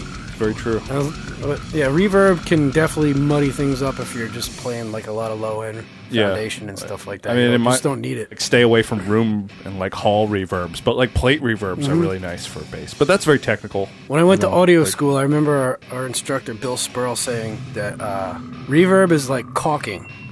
Like if you're doing like housework or something, you're caulking, you know, uh, woodwork or something like that. Said if you don't use enough of it, the hole's not going to be filled, and it's it's going to be abrasive, and you're still going to uh, there's going to be something missing. If you use too much of it, it's going to smush all over the place and ruin the look and, of everything. And reverb's kind of the same way. If you use too much, sounds like shit. Right. If you don't use enough, sounds like shit. Wow. Just the metal. It's like the Goldilocks effect. you what gotta, a good it's gotta be teacher. gotta be just right, just the right amount. I remember also Keith would always ask Bill because we used to do guinea pig sessions at, at this uh, school I went to, and uh, Keith would always be like, "Can we put lots of reverb on the drums? Can we do that?" Like he was always asking for the Mazzy Star reverb. Bill, no, no, we can't do that. yeah, there you go. But mess around with your sound. Yeah, have fun with it. It's fun. It's supposed to be fun. It's music. All right, so Dave, um, like I said, you know, we I feel like we could almost do like a two-parter with you or something like that because we I feel like we barely cracked the surface on your time and your experience in Helmet. Uh, we do appreciate you talking about um, Afterbirth and the old '90s days of Afterbirth. Um, speaking about Matt, uh, rest in peace to Matt Duncan, original singer of Afterbirth, and your project uh, Killer Hill, your band Killer Hill. Maybe now we could transition into you talking about uh, other music that you're not involved in, man. Maybe, maybe you could recommend us something. Sure. Um, maybe you could start off with your new recommendation for the listeners. Okay, well, uh, I do listen to a fair amount of other music aside from metal, mainly more mellow shit. Uh, as far as uh, something new to listen to, I've been listening to a lot of Thundercat lately. He's a, for anybody who doesn't know, he's a bass virtuoso, singer, songwriter, producer, and uh, it kind of harkens back to when I was a kid, wanting to hear like crazy bass players, and you just don't hear them these days. No, Thundercat is a wild exception. Oh, to- absolutely. To, Yeah. especially the world he's in of, of like production music. Uh, you know, he's on he was on Brainfeeder for a while. I'm not sure if Mm-hmm. he's still there, but working with Fly Flylo, Fly, yep. one of the greatest, like I guess trip hop producers. Yeah, yeah, that that- stuff's really cool, man. yeah. But yeah, his his playing is phenomenal. and, Yeah. man.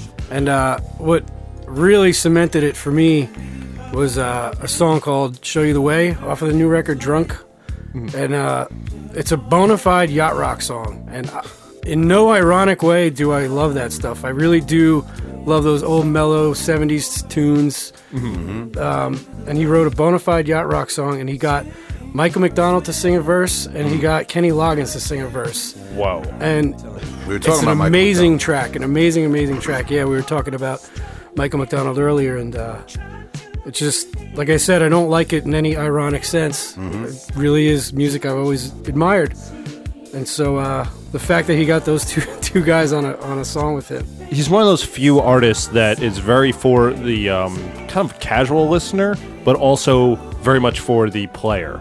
yes, You know, Yeah. it's not like the Rush thing where it's like, oh, everyone who likes Rush is, is, has some attachment to an instrument. This guy is on both ends of the spectrum. Yeah, he Yeah. works at hip hop guys, and is it Kendrick Lamar? I think he's done work with. Serious, like heavy hitters, man. Really. Yeah. So, uh, yeah, that's um, that's about the newest thing I've been listening to. I'm I'm painfully undereducated uh, with this this artist, man. You've definitely forwarded me a few links and uh, played me a few songs over the over the years, man. But I got I got to dive deeper, man. You know. Yeah, if you're a, ba- a bass nerd like me, plenty to, to dive into listening to him. He's just so goddamn good. Just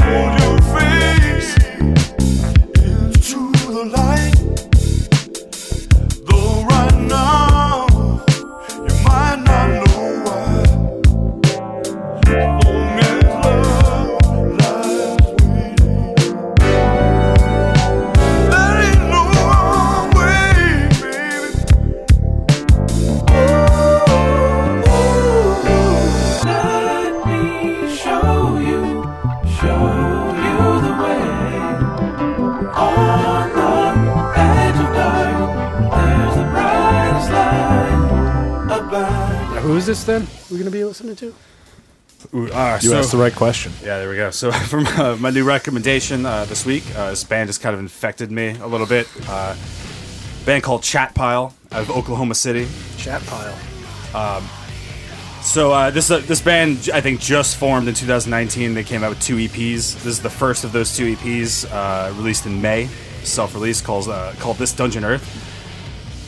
I kind of just like I'll just describe this as like gross, lethargic, sludgy rock. Um, also, loose, brooding, audible codeine. Uh, I just get, I get a very like opiate floating kind of mess going on over here. Um, just it sounds like Oklahoma to me as well. I like the Uh, roominess but- of the drums. It's really cool. Yeah. yeah. Uh, so this uh, drummer's playing a V drum kit, which so and I guess they just pumped it up with a bunch of verb and The, shit the guitar sound. I mean, everything. Everything just- about- sounds nasty. it just sounds punishing It's and so brute, like thick. Uh, I don't. It's all those words that we use to describe death metal, but in a different light. It's not really. It's not really death metal. This though. is like- punishing. This is Exactly. brutal. So yeah. I, when I found this band, I was like, oh, they must have been around for a few years, or at least be a little bit older. But it's just kids from from Oklahoma, like teens, early twenties. Uh, wow. We're listening to a song called Rainbow Meat right now. It's lyrically poetic. I wonder if they're as clueless to what they're doing now as Afterbirth was when we were kids. I mean, we could hope so That's because the it age, shows man. good results. Yeah. We we bring up very often. Uh, I think um, my buddy Dan Gargiulo uh, said it to me. Uh, you know, the first time someone brought it up to me is that we listen, we revere these death metal albums and demos and EPs, uh, hardcore too, not just death metal, all, all sorts of types of music, but a lot of which were recorded when people were 18, 19, 20 years old. And, Yeah. and we're here, you know, I'm 37 and I still listen to that Afterbirth demo, you know. It's it's amazing. So j- just like this band, what is it, Chat Pile? Chat Pile, Yeah, yeah. who knows? I mean, these guys might just be living in their own uh, kind of like, you know, their own bubble of, of youth. you Yeah. know, Sure. Like we all were at a certain age and not even realize what they're playing with here. There's a there's a video on YouTube. They played their first show in July. Oh, shit. Wow. uh, this past year. And, Fresh. and this it sounds good. There's hot off the press right here. Uh, I, there's something about the uh, this like loose aggressiveness of um, of the singer too. Uh, I was showing it around to a couple people, and somebody brought to my attention uh, "mewithoutYou," the the record "A to B Life," and how like storytelling and angsty and aggressive it was. And I think this ha- this brings a certain like mud to to that. Um, but there's a, there's a raw creativity here that I can't wait to see like where that goes. You know what this almost sounds like? When we had um, Hank Shteamer on, we talked briefly about how grunge is coming back, and I said I can't Yep. wait until the OSDM movement meets the grunge movement. This is almost where we're at with this because it has a lot of those sonic elements of like metal of death, Yeah. of like grungy, brutal death metal. But the I, the singer, he's like he's got a he's singing in a way. yeah. Is And there anything that can be classified as like death grunge that's out there? This Uh, these aside- kids. Well, yeah, but I mean, is there like a is there a genre? I well, that was my prediction. Is that we're slowly starting to see, uh, well, like the old, like, you know, old school death metal is at a, a, a height right now. It's at a premium. You know what I mean? Um, and the grunge thing is coming back in its own way too with you know younger artists. So I feel like this is almost that intersection I was looking for. It's really cool. Yeah, Yeah, it's I really dark. like this. It's dark, darker than anything I could. Uh, I the could the think vocals grunge-wise. and the the guitars sound right off the bat. Like within a few seconds of the first song, I said this is more original than a lot of the stuff I, I've heard the Yeah. last you know however long. There's nothing I can really truly kind of put my finger on as like that they're doing a tribute of this or trying to sound like this. It's uh, it seems like a natural thing out of these kids right now. So I'm, I'm kind of excited to see where it goes. It reminds me a little bit of like Dead Guy, Kiss Goodbye, that kind of stuff. Yeah, dead guy. ugly, abrasive. s- Some guy like just yelling at you. You know. Dead guy, Rorschach, Botch. Yeah, yeah. Like Botch, shades, love Botch. shades of those bands. Exactly. But this is just a, this is grimy, man. There's I, a- I like this. It's There's dark. a, a use of like an emo influence in here that is so far removed from where that influence might mm-hmm. have like come mm. from. Like a little bit in the instrumentation when they kind of throw those little clean embellishments in there. These guys And are definitely taking a lot of different influences and owning them. You know what I mean? In their own way. This is cool shit, man. Yeah, I, it's- I gotta check this out. me and too. what is it? This is a, an EP of theirs. yeah, it's the first EP called uh, "This Dungeon Earth" Okay, and these are on Bandcamp, right? on Bandcamp. So yep. this is Chat Pile from Oklahoma City. that's right. I'm excited. This is interesting stuff. I am writing this down.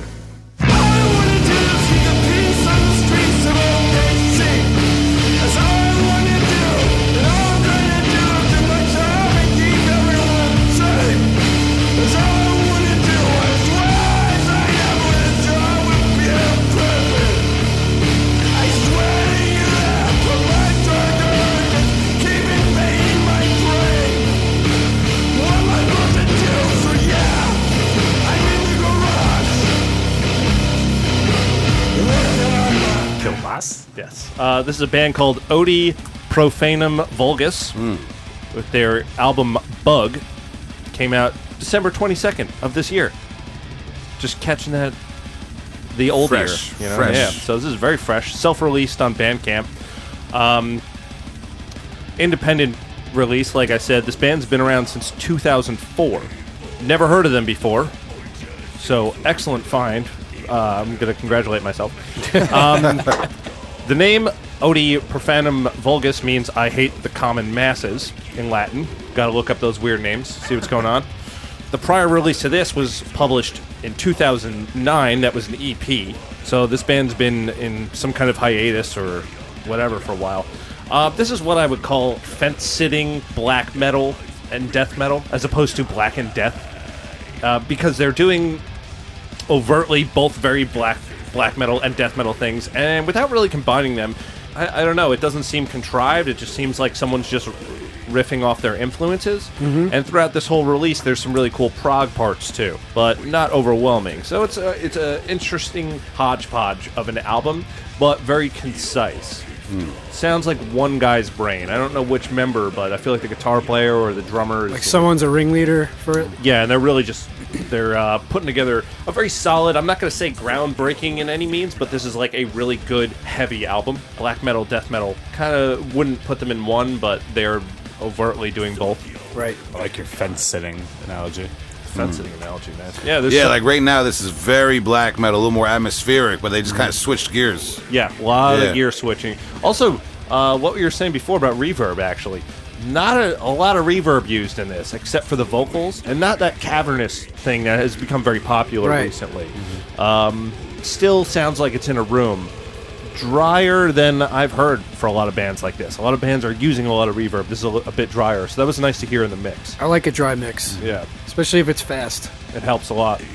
Yeah, so there we go. We got Odi Profanum Vulgus. It's cool. Hmm. This is their album Bug.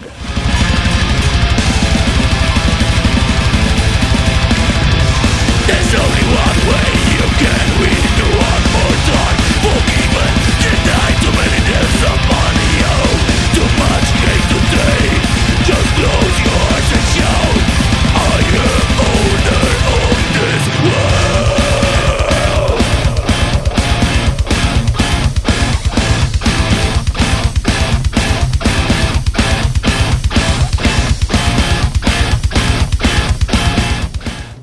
Okay, my new pick uh, from 2019 Father Befouled, uh, a band from Atlanta, Georgia, Hot uh, on Dark Descent Records, put out this Holy Rotten Blood EP this year. Uh, this is a band that has Justin Stubbs. Uh, you might know that guy's name from Encoffination, uh, a little band called Unborn Salivate with our friend Polo Paguntalan of our Ping uh, episodes. Ping Fame. Yeah, uh, and Justin's in a whole bunch of other bands. I'm not going to list his bands. You could look up Encyclopedia Metallum on Justin Stubbs. He's in a lot of uh, kind of um, very dark metal of death type of death metal bands and things like that. Uh, currently members of a band called Elysian in his band, and his drummer Amos Rifkin, currently the live drummer of Deceased, legendary death metal band. Wow. Um, no slouches, these guys. Uh, they put out this EP earlier this year after four full lengths. They've been around, um, I think, almost ten years, if not more. Probably, probably more like twelve years now. 2008, I believe these guys started. Uh, four full lengths, various splits and EPs, and uh, this year they decided to just clobber us over the head with this one, man. Uh, Holy Rotten Blood. I love that name, man. yeah, I don't know if there's a format. I believe it's just digital on uh, Dark Descent. I could be mistaken on that with the research, but um, you know, this is a band around 2008, 9, 10. We started to see this huge wave of. I like I, I call it kind of like the pre OSDM movement. It was like a big in like kind of underground incantation worship pocket of the scene, and you saw all these bands popping up like that. Um, and and uh, Father Befouled was one that caught my interest. Um, they all used to play Martyrdoom Fest here in New York City, uh, and, and probably still do, man. Those type of bands, but it's kind of like the incantation worship scene. Father Befouled uh, popped on my radar around then, and I've kept my eye on them. Really good band, but um, I, I will admit I haven't heard their last few releases. I haven't been up to date on them, and I got to change that because this EP came up in the old algorithm when I was doing some research for some newer albums, and I had to check it out. I said, "Holy shit, Father Befouled! I got to put these guys on," and it did not disappoint one bit. This is a it's a pretty short. I think it's about 25 minutes, give or take a minute. It's, a, it's an EP, but this packs a lot of punch, and it hit me um, hit me in a very special way. Uh, it's got some of those incantation vibes, like I talked about. It's kind of like a jump off sound for bands like this of this variety. These guys take it uh, and they've they've really refined it over all these years that they've been together and all these releases and shows they've played, and they've taken this to the next level. Uh, I always I, I thought about our subgenre marine show where I talked about the bands that like treated Dying Fetus like a religion, Right. And how they weren't just copycat bands. I, I know where you're going with that. We should definitely do that with Incantation. Yeah, this is one of those bands, man. They they made it their own uh, religion. They took it as a tool and expressed themselves through it. They're not just a carbon copy band. Another thing that I got vibes of, and I just listened to uh, one of my all-time favorite death metal albums, Hallmark album that has a lot of respect out there with the real metalheads. Adramelech from Finland's Psychostasia full-length album. just listened to it over the weekend before I heard this. This album by Father Father Be Foul, this EP brings to mind Adramelech, old school Adramelech to me, and that is those are, are heavy words. I don't I'm not going to say that about everything that comes through here. I'm not going to compare every Metal of Death record to Adramelech. Adramelech is a very special band to me, but uh, I'll give Father Be Foul credit where credit's due. I was listening to this, and it's kind of like they take shades of Incantation and older Adramelech and drag it further uh, into the dungeon. But they also know how to arrange it in very memorable, interesting ways in terms of how they arrange the guitar parts, play off of one another, the songwriting, the kind of um, the way they play with the momentum of the songs from these kind of fast traditional death metal parts to the more doomier parts. This is uh, and again, at 25 minutes for an EP, it's just perfect, man. If anyone, if any of my Adramelech fans out there uh, feel me, there was the Seven EP by Adramelech where That they had you brought in, I think, Yeah. the first episode of Heavy Hole. Yes, yes. So you know how special that is to me, and I talked on that that episode about how special it is to me. The, It's a great release. The live tracks at the end. There's bonus live tracks at the end of that seven EP. This reminds me of those in a way because this release by Father Befouled has that rawness. I don't know if it was recorded live or not, but it has that urgency, that rawness, uh, and it, it almost gives us that that same quality that we got from from those Adramelech songs, in my opinion, but kind of remixed and restructured, man. Um, so I don't want to. Uh, don't want to box Father Befouled in as being kind of like a clone band or a copy band or anything like that. These guys set the bar pretty high for any bands that come out with an incantation like atmosphere. I'll say that, okay? So that's Father Befouled from Hotlanta, Georgia. Check out their Anointed in Darkness live in Europe uh, cassette coming out next year as well.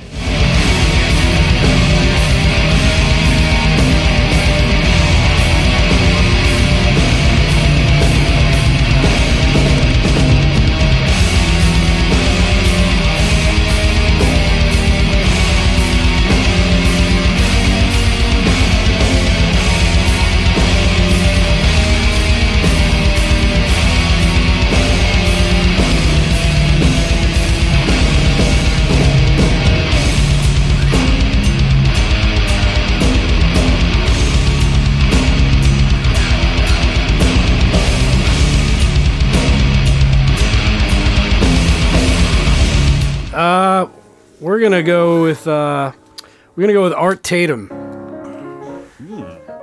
and uh, let's listen to a track called Humoresque.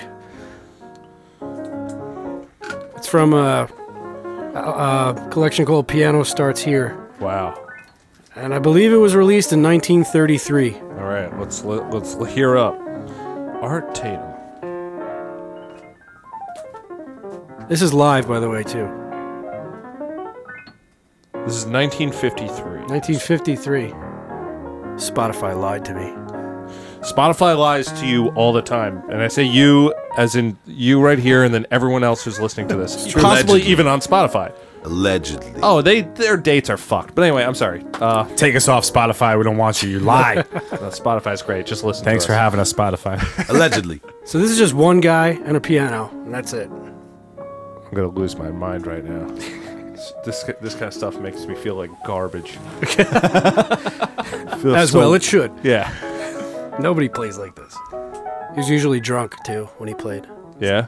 Yeah. Tom is replaying his entire childhood right now, thinking of all the terrible decisions he's made. Why don't my hands work better? He's saying. You know what's really interesting about this playing is that it is both classical and jazz styles. Yeah. Overlapping. Like it it is truly like in the classical realm, and then there's rag happening, like Yeah. straight up Yep. rag. It's equally in a saloon and in uh, a And, hall. and in a jazz Yeah. hall, and it, it- So i don't think you said uh, who it is though. Art Tatum. And so so who is this? He's a piano player from uh, the 20s and 30s, and he uh, he also, believe it or not, he could barely see. He had vision problems his whole life, and uh, didn't live very healthily. So it just got worse and worse. Didn't stop him from playing like this though. I know of But he art- always he always sounded like more than one player.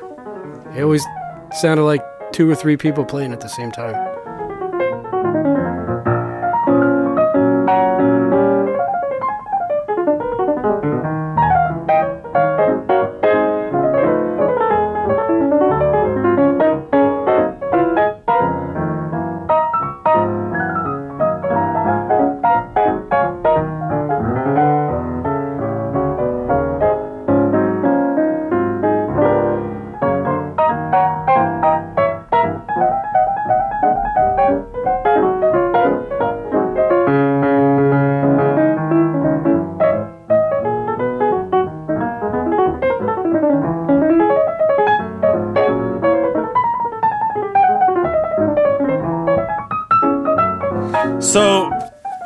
My classic uh, recommendation, I figure it would be the last one of the year, the one I've been waiting for. When Tom uh, asked me to be on this podcast, this is the moment I was waiting for. And I'm going to disappoint right now because I don't have many notes. I just want to listen to the songs. Uh, I have Let it flow. I have Ratt's uh, debut LP, 1984's Out of the Cellar. Mm-hmm. Uh, released on Atlantic Records because they had no choice. Um, closing the book. We don't need this. Just talk, man. Can you cue up the album cover for Out of the Cellar? It's right there. featuring Tawny, Oh yeah, there she is. Tawny of uh, Miss Ms. Kitaen to you, White, Whitesnake Lady fame. Ms. Kitaen if you're nasty. Oh, thank you. Um, yeah, Ratt is uh, is when, when we when we talk about like you're gonna build your um, your nutritional pyramid of, of 80s uh, hair metal bands, rock bands, whatever. Ratt for me is always is at the top. Uh, it is so uh, riffs are so goddamn infectious. Yeah, they're the and they're not as easy as they sound. They are deceptively Difficult hu- yeah, fucking hard. riffs. I can Yeah. not play a Ratt. I can't play one single Ratt. riff. I remember trying to learn round and round, and I was like, my fingers they just don't do that. They don't do this. No, no, no. exercise. It's- I'm gonna. I'd rather run. Which some of the riffs, if, if you're just if you're doing rat and passing at a bar, Yep.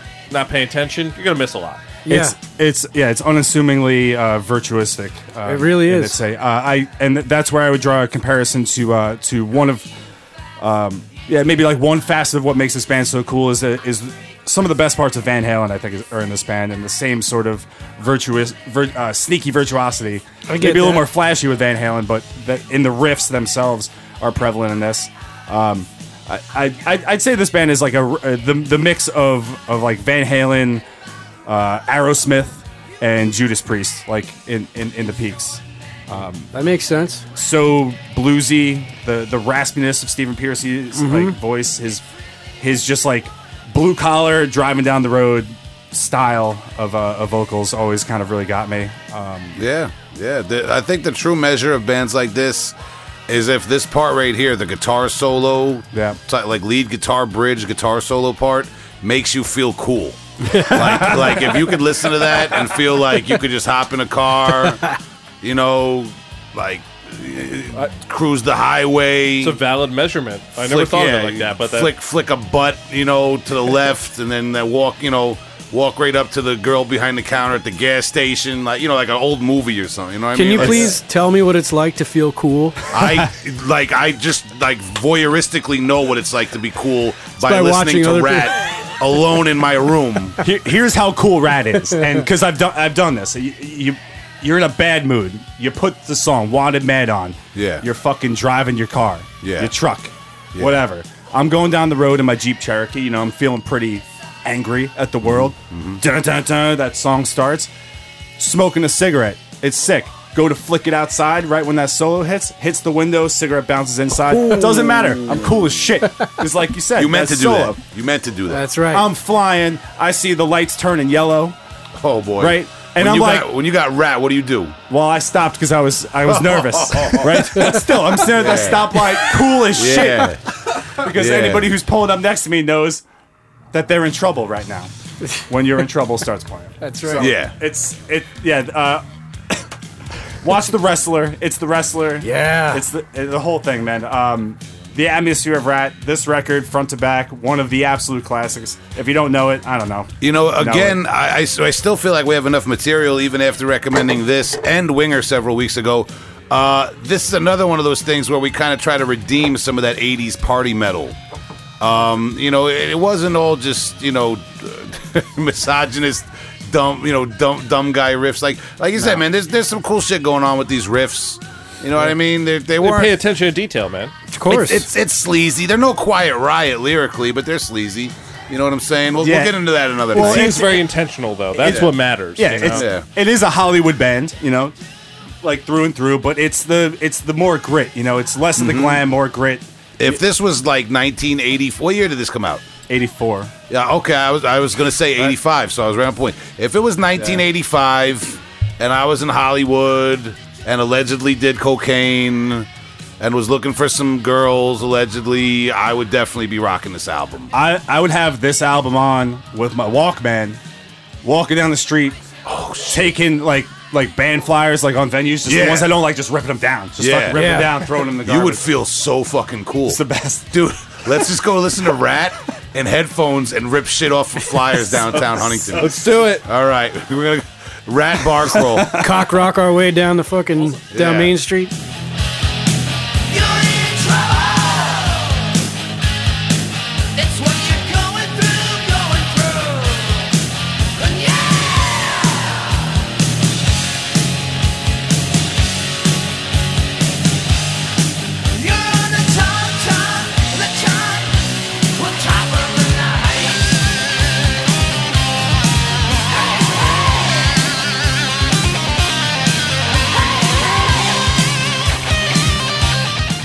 Do you have for your classic record this this week? Thank you very much for asking. Um, I'm going very predictable. Last last time we recorded, I did the uh, polluted inheritance, which was something that no one could see coming. So I thought I would uh, go a little more close to home. I got Sarcófago. That's how you pronounce it. Okay.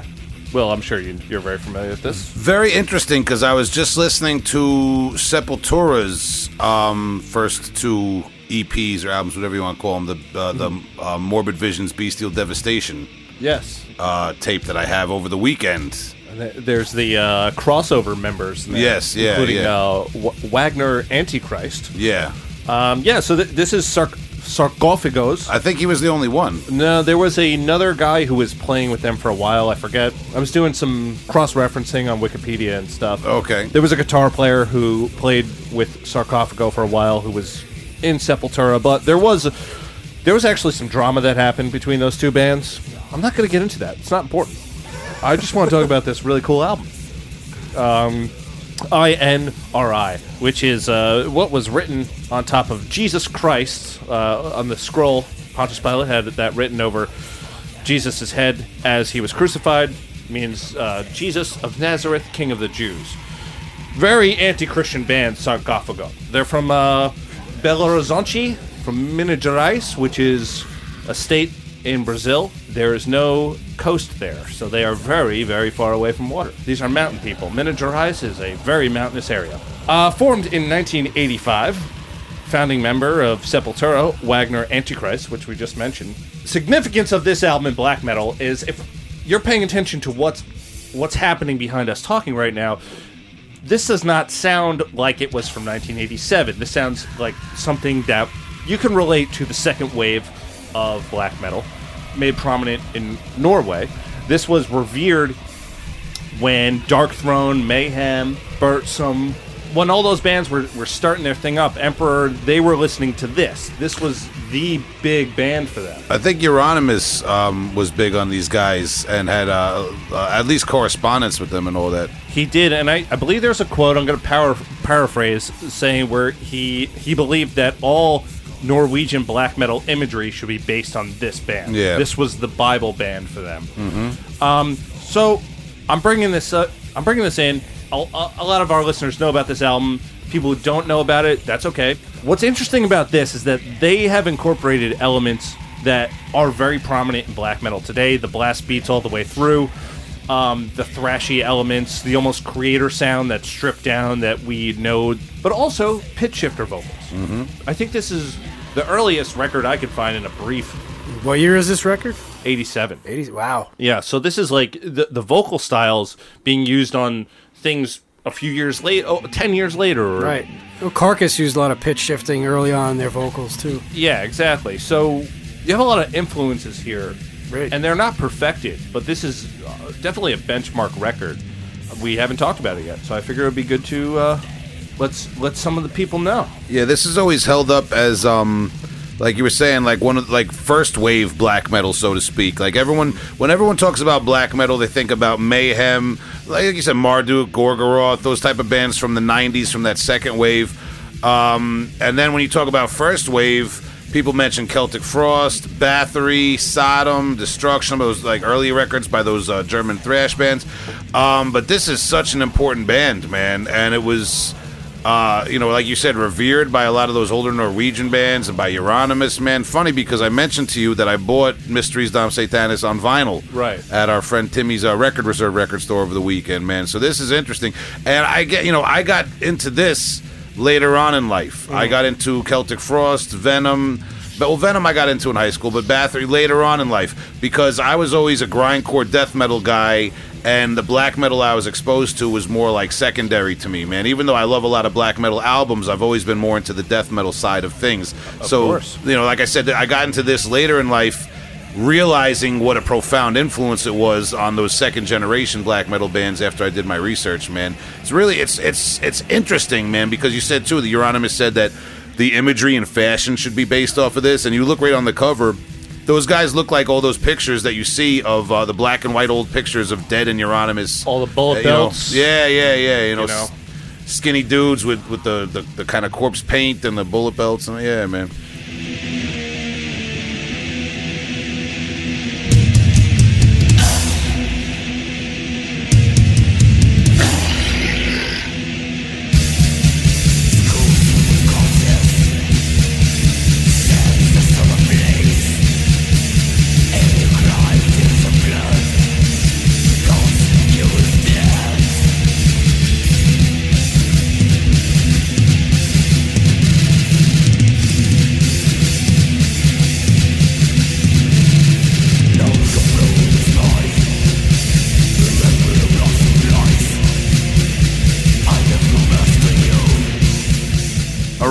Unlike you suckers, I brought a physical edition.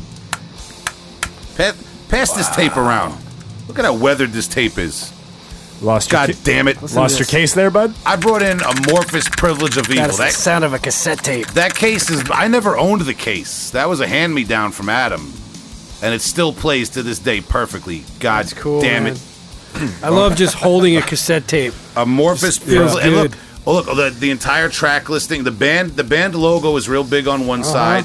The track listing of each song on this on the other side. How can I play it on my phone? It- you you can't. That's, that's the that's the whole point.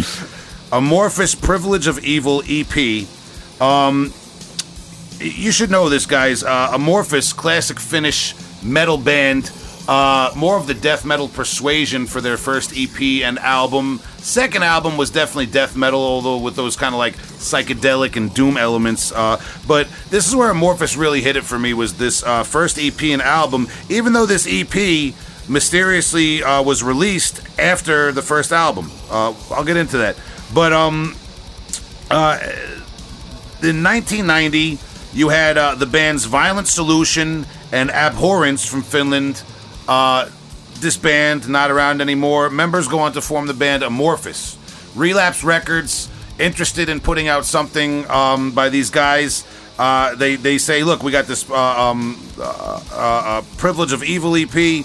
Uh, I don't know what exactly the disconnect was, but somehow the Privilege of Evil EP didn't was recorded in May '91, released by Relapse in December '93, uh, almost a full year after the Karelian Isthmus full-length album was released by Relapse Records '92. So Very Relapse weird. put out the band's full-length album, then put out this first EP like a year later. I would imagine it had something to do with based on the popularity of the band Yeah, or something of from that nature. Or, or um, also the thing is, this was originally supposed to be a split with Incantation, so that probably had something to do with it Ah. as well. Yeah, it could have had some label, um, you know, not, Some Basically, political red tape or something. yeah, It was- exactly. it No was- moving parts here. Bureaucratic. Uh, It was sitting Suit and around tie, like like uh, waiting to be released, and then I guess you know it didn't happen. Later on, Incantations half got released too, like 15 years later. But this was originally supposed to be a split with Incantation. Man, imagine that would have been amazing. cool, but man. on its own, this is just one of the most monumental records of raw Finnish death metal, and I say Finnish death metal because Finland has its own style. Um, Demilich or Demilich, however you want to say it, they obviously have their own style compared to anyone wherever they are on the globe. But they have uh, shadows and, and a little bit of that atmosphere of the Finnish scene. I personally say the Finnish scene, and my, from my experience and what I've learned and researched, is like best embodied through Amorphis's uh, Privilege of Evil EP that we're listening to now, and their first album, Karelian Isthmus, and older Adramelech, which I mentioned before.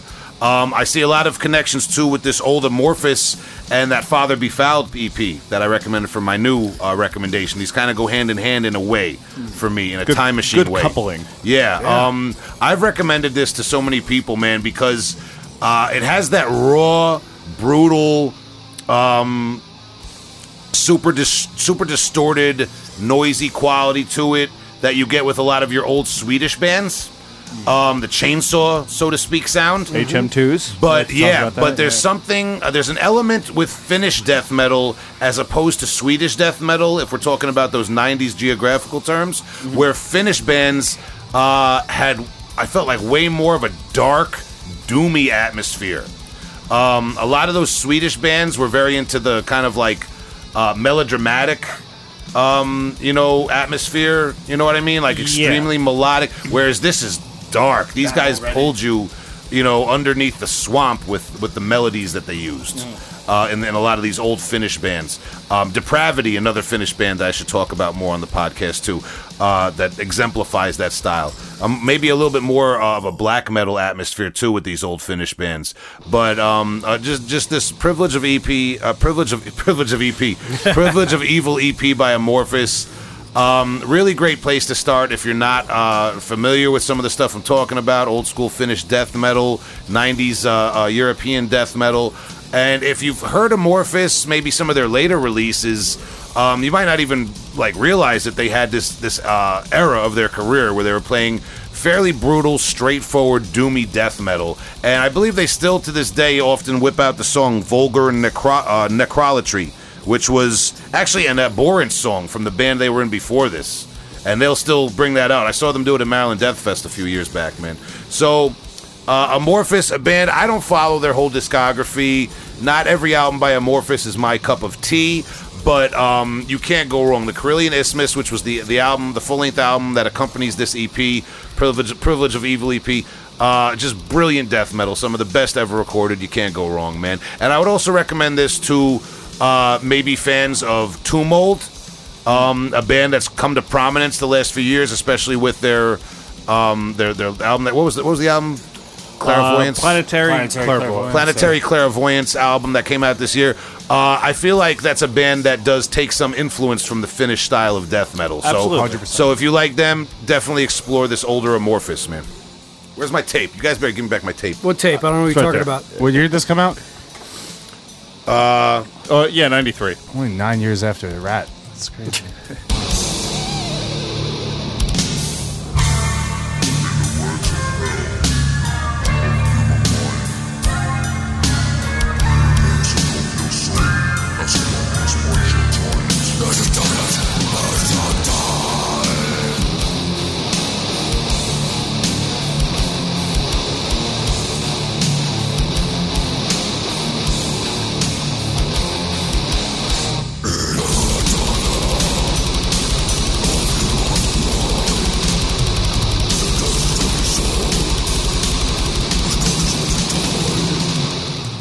round and round. Dun, dun, dun, All right, so uh, we went round and round. give us time. We uh, we took you back to the swamp. That's uh, uh, the privilege of evil by Amorphis. Uh, and we, we took you all the way back to uh, Long Island, man, where Dave Case got his start and uh, still lives. Dave, uh, thank you for joining us, talking about your time in Afterbirth and sh- sharing some of those old school brutal death metal stories for us and our listeners. Uh, talking about Helmet, interesting experience, and your band Killer Hill, which we uh, encourage the listeners to check out. Um, there's that About a Goat seven inch. Um, and uh, again, just shameless plug that uh, four dimensional flesh afterbirth album coming out on Unique Le- Leader Records in March. Both Dave and I are on it. Um, Justin and Tom, you guys aren't on it, right? Uh, unless we get an invite. Did I miss the invite? No, no, Not, not no. yet, Will. No. The bathroom's not done on the album, Justin. You can't come on it. We're not on Unique Yeah. Leader yet, bud. Yeah. Uh, so thank you, Dave, for your time. Thanks for driving out on this uh, cold, rainy night to Huntington to our uh, to our to our undis- undisclosed location to our studio. I mean, that might or may or may not be in Huntington. Hey, we're at Tom's house. Yeah, Allegedly. allegedly. we we appreciate you, Dave, uh, and we appreciate you sharing your stories and your time with us tonight, man. Thanks a lot, and we Thank wish you, you, the best on everything. What's Helmet got coming up? Uh, Helmet's going to Australia and New Zealand in May for a few weeks. Nice. Nice. Yeah, Sounds so good, man. That's that's up next, and uh, I think we got a couple of festival dates in June over in Europe that they're trying to put a couple of uh, club dates around. So Okay. I'll probably get over there for a week or so too. so our listeners in that part of the world can check that out. Killer Hill, anything going on? Uh, this winter, I'm hoping to get out to LA to uh, get in on some writing with those guys. Uh, I know they've been working on some new stuff, so hopefully I can get out there soon and get in a room with them and see what they got cooking. All right. Anything else you want to plug or anything you want to say to uh, listeners of your bands and projects? Um, not really, but I really just wanted to thank you guys for having me come out. And uh, I'm not used to anyone giving much of a shit about what I do, so the fact that you did and you do, it really means a lot to me. I really, I really Hey, appreciate man. it, man. Oh, thank yeah, you man. guys. We want to hear. We want to hear what you got. I want to hear it all. Cheers, Thanks man. for coming down. If you were on a Grey Skies Fallen record, uh, you, des- you deserve to be on this show. and uh, hey, Shout man, to them. Maybe we could do it again sometime. Yeah, man. I'll Hey, talk whoa. to him. Yeah. Sal's already calling you, bro. Chill out. Listen, Dave Case, we thank you so much, brother. Uh, Heavy Hole Podcast, we got that Heavy Hole Podcast at gmail.com. We got that Facebook page, we got that Instagram, and we got that Twitter, Heavy Hole Podcast. Uh, if you want to call us up, how, how could you do that? Listen closely, for I'm only saying this once. Wait, start over. That's Uh, just Justin's give it- supposed to do that. Give us a call at 631 What's that number, Tom? Give us a call at 631 837 3274. Does it spell anything? If you missed that, it's 631 837 3274. Call us at 1 800 643 RATT.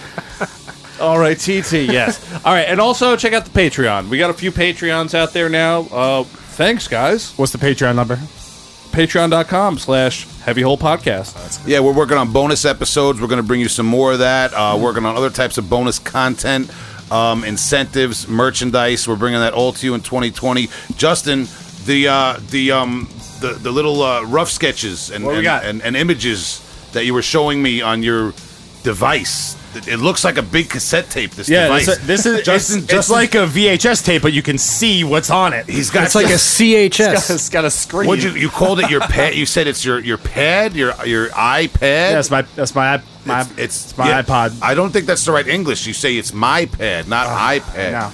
Okay. It's coming out tight, though. But yeah, you Justin- can't like turn the pages of it though. It's Justin weird. has this great cassette that he shows me images on, and we're working on merch It's for sick. you guys. The with actual the the I think it's the fourth or fifth pressing of Out of the Cellar has a screen on it, and you can just upload images. and I was showing I was showing Will some goodies. Yeah, And man, maybe I love maybe it. we'll show you the listeners, respectful of your eyes. We'll show you in, in the future. it. Yeah, we're going to be respectful of your time and your eyes right now. Dave Case in the building. Thank you, Dave. Thank you guys. Uh, Cheers, Heavy man. Hole Podcast, and we're out. All right, one.